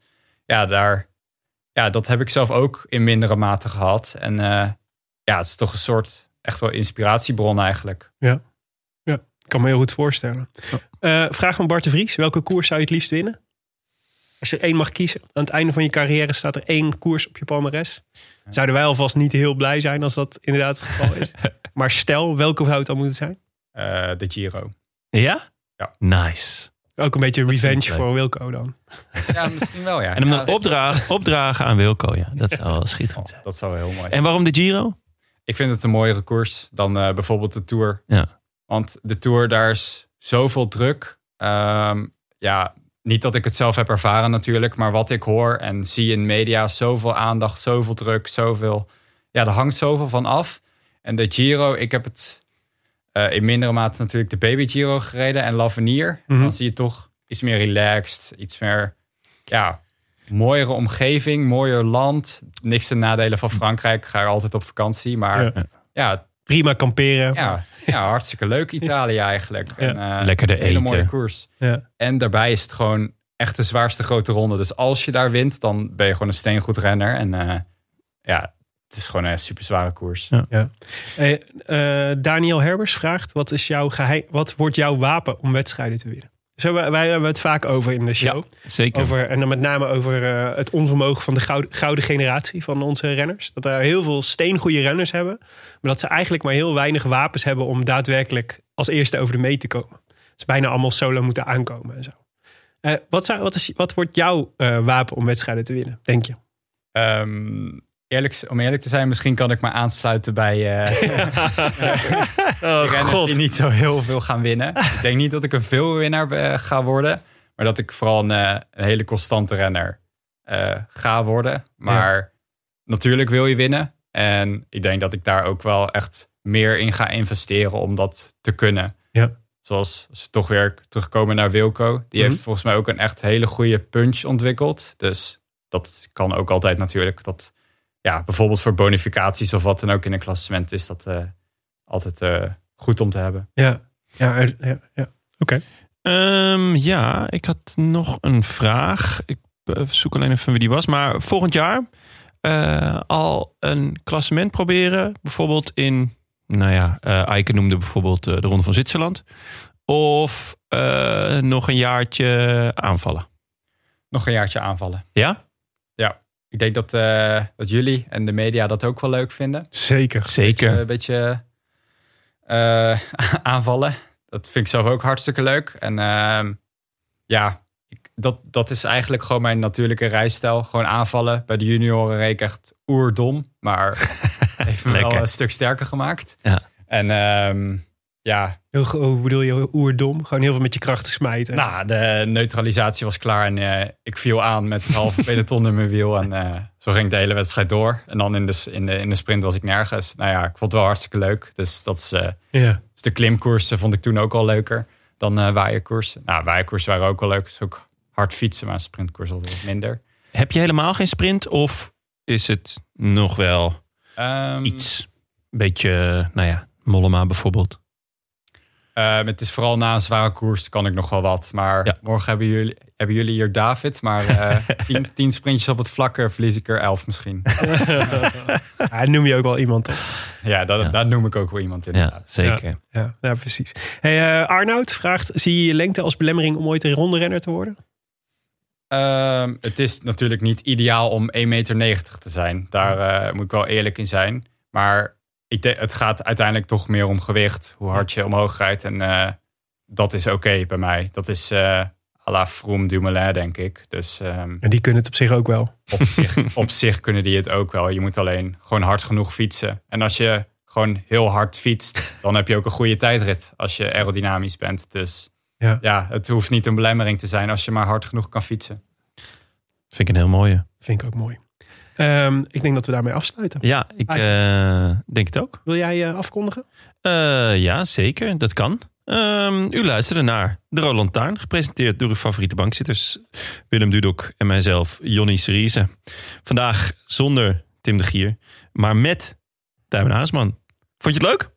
Ja, zeker. Ja, Ja? Dankjewel dat ik hier mocht zijn. We hebben Nou nog dingen niet besproken die je graag Ja. zou willen- ter tafel zou willen brengen? Nee, ehm, ja, ik denk dat we alles wel hebben benoemd. Heb je nog een vraag voor David Dekker? Zitten we morgen mee en heb je mee gereden? Mag je, je mag er even over nadenken. Ja. Doen wij de afkondiging. Doen wij de afkondiging en dan kun jij straks nog een eh, vraag doen. Eh, veel dank aan onze sponsoren Canyon, hashtag fiets van de show, en Sonos. En natuurlijk aan de Swing Ninjas voor het gezellige eh, muziekje. En aan eh, de vrienden van de show, bijvoorbeeld Floris van Mijl, Joost Konijn, Rick van Munster, Kitty Helmich, Joost Vermeer en Jeroen Vermooy. Veel dieren. Ja, en ook Bas Ruben Baks, Casper Maasdam, Marijn Wieringa, Siebrand Heidstra, Bas van Kabaal Design en Robert Hillebrand.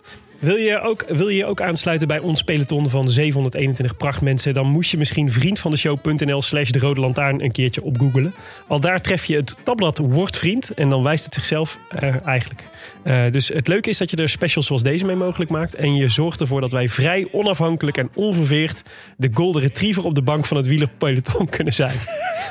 Ik had eerst luis in de pels van het wielerpeloton, maar de golden retriever op de bank, dat is veel toch logischer. meer de lading. Ja, we zijn absoluut geen luis in de pels. Nee. We hebben ge- geen vervelende vraag gesteld vandaag. Precies. Dus Ehm, ehm hup hup naar vriendvandeshow.nl slash Ja. de rode lantaarn. Maar je kan dus ook, als je dus geen geld hebt om vriend van de show te worden, kan je dus ook eh, vanaf hoe oud was je toen je voor het eerst ging fietsen?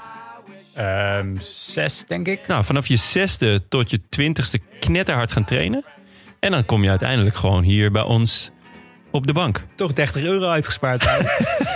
Eh, de Roland Taarn wordt verder mede mogelijk gemaakt door Dag en Nacht Media en het is koers.nl. Eh, de wielenblog van Nederland en Vlaanderen. Wij danken hen voor de steun op vele fronten. En in het bijzonder Bastiaan Gaillard, Maarten Visser, Leon Geuyen en notaris Bas van Eyck. Tevens gediplomeerd en prijswinnend brandweerman in Maden. Ja. Wil je reageren op deze Rode Lantaarn? Dat kan via vele wegen. Je kunt ons sowieso vinden op Facebook en Twitter.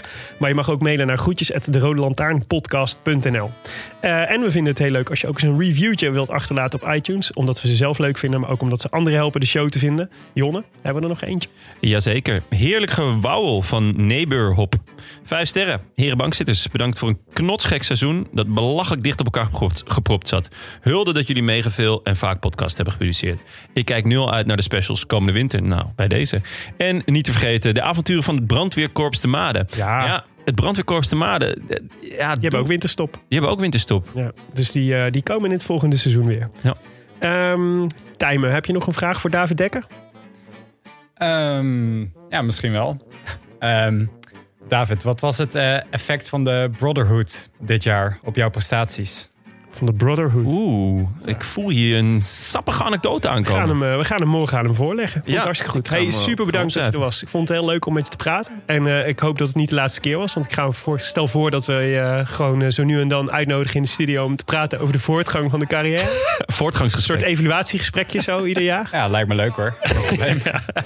Ja, hartstikke goed. En ehm, ja, nee, dus dankjewel. En succes met weer optreden richting het volgende seizoen. Ehm, Jonne, tot morgen. A biento. A biento. I wish I could be in the south of France. In the south of France. Sitting right next to you.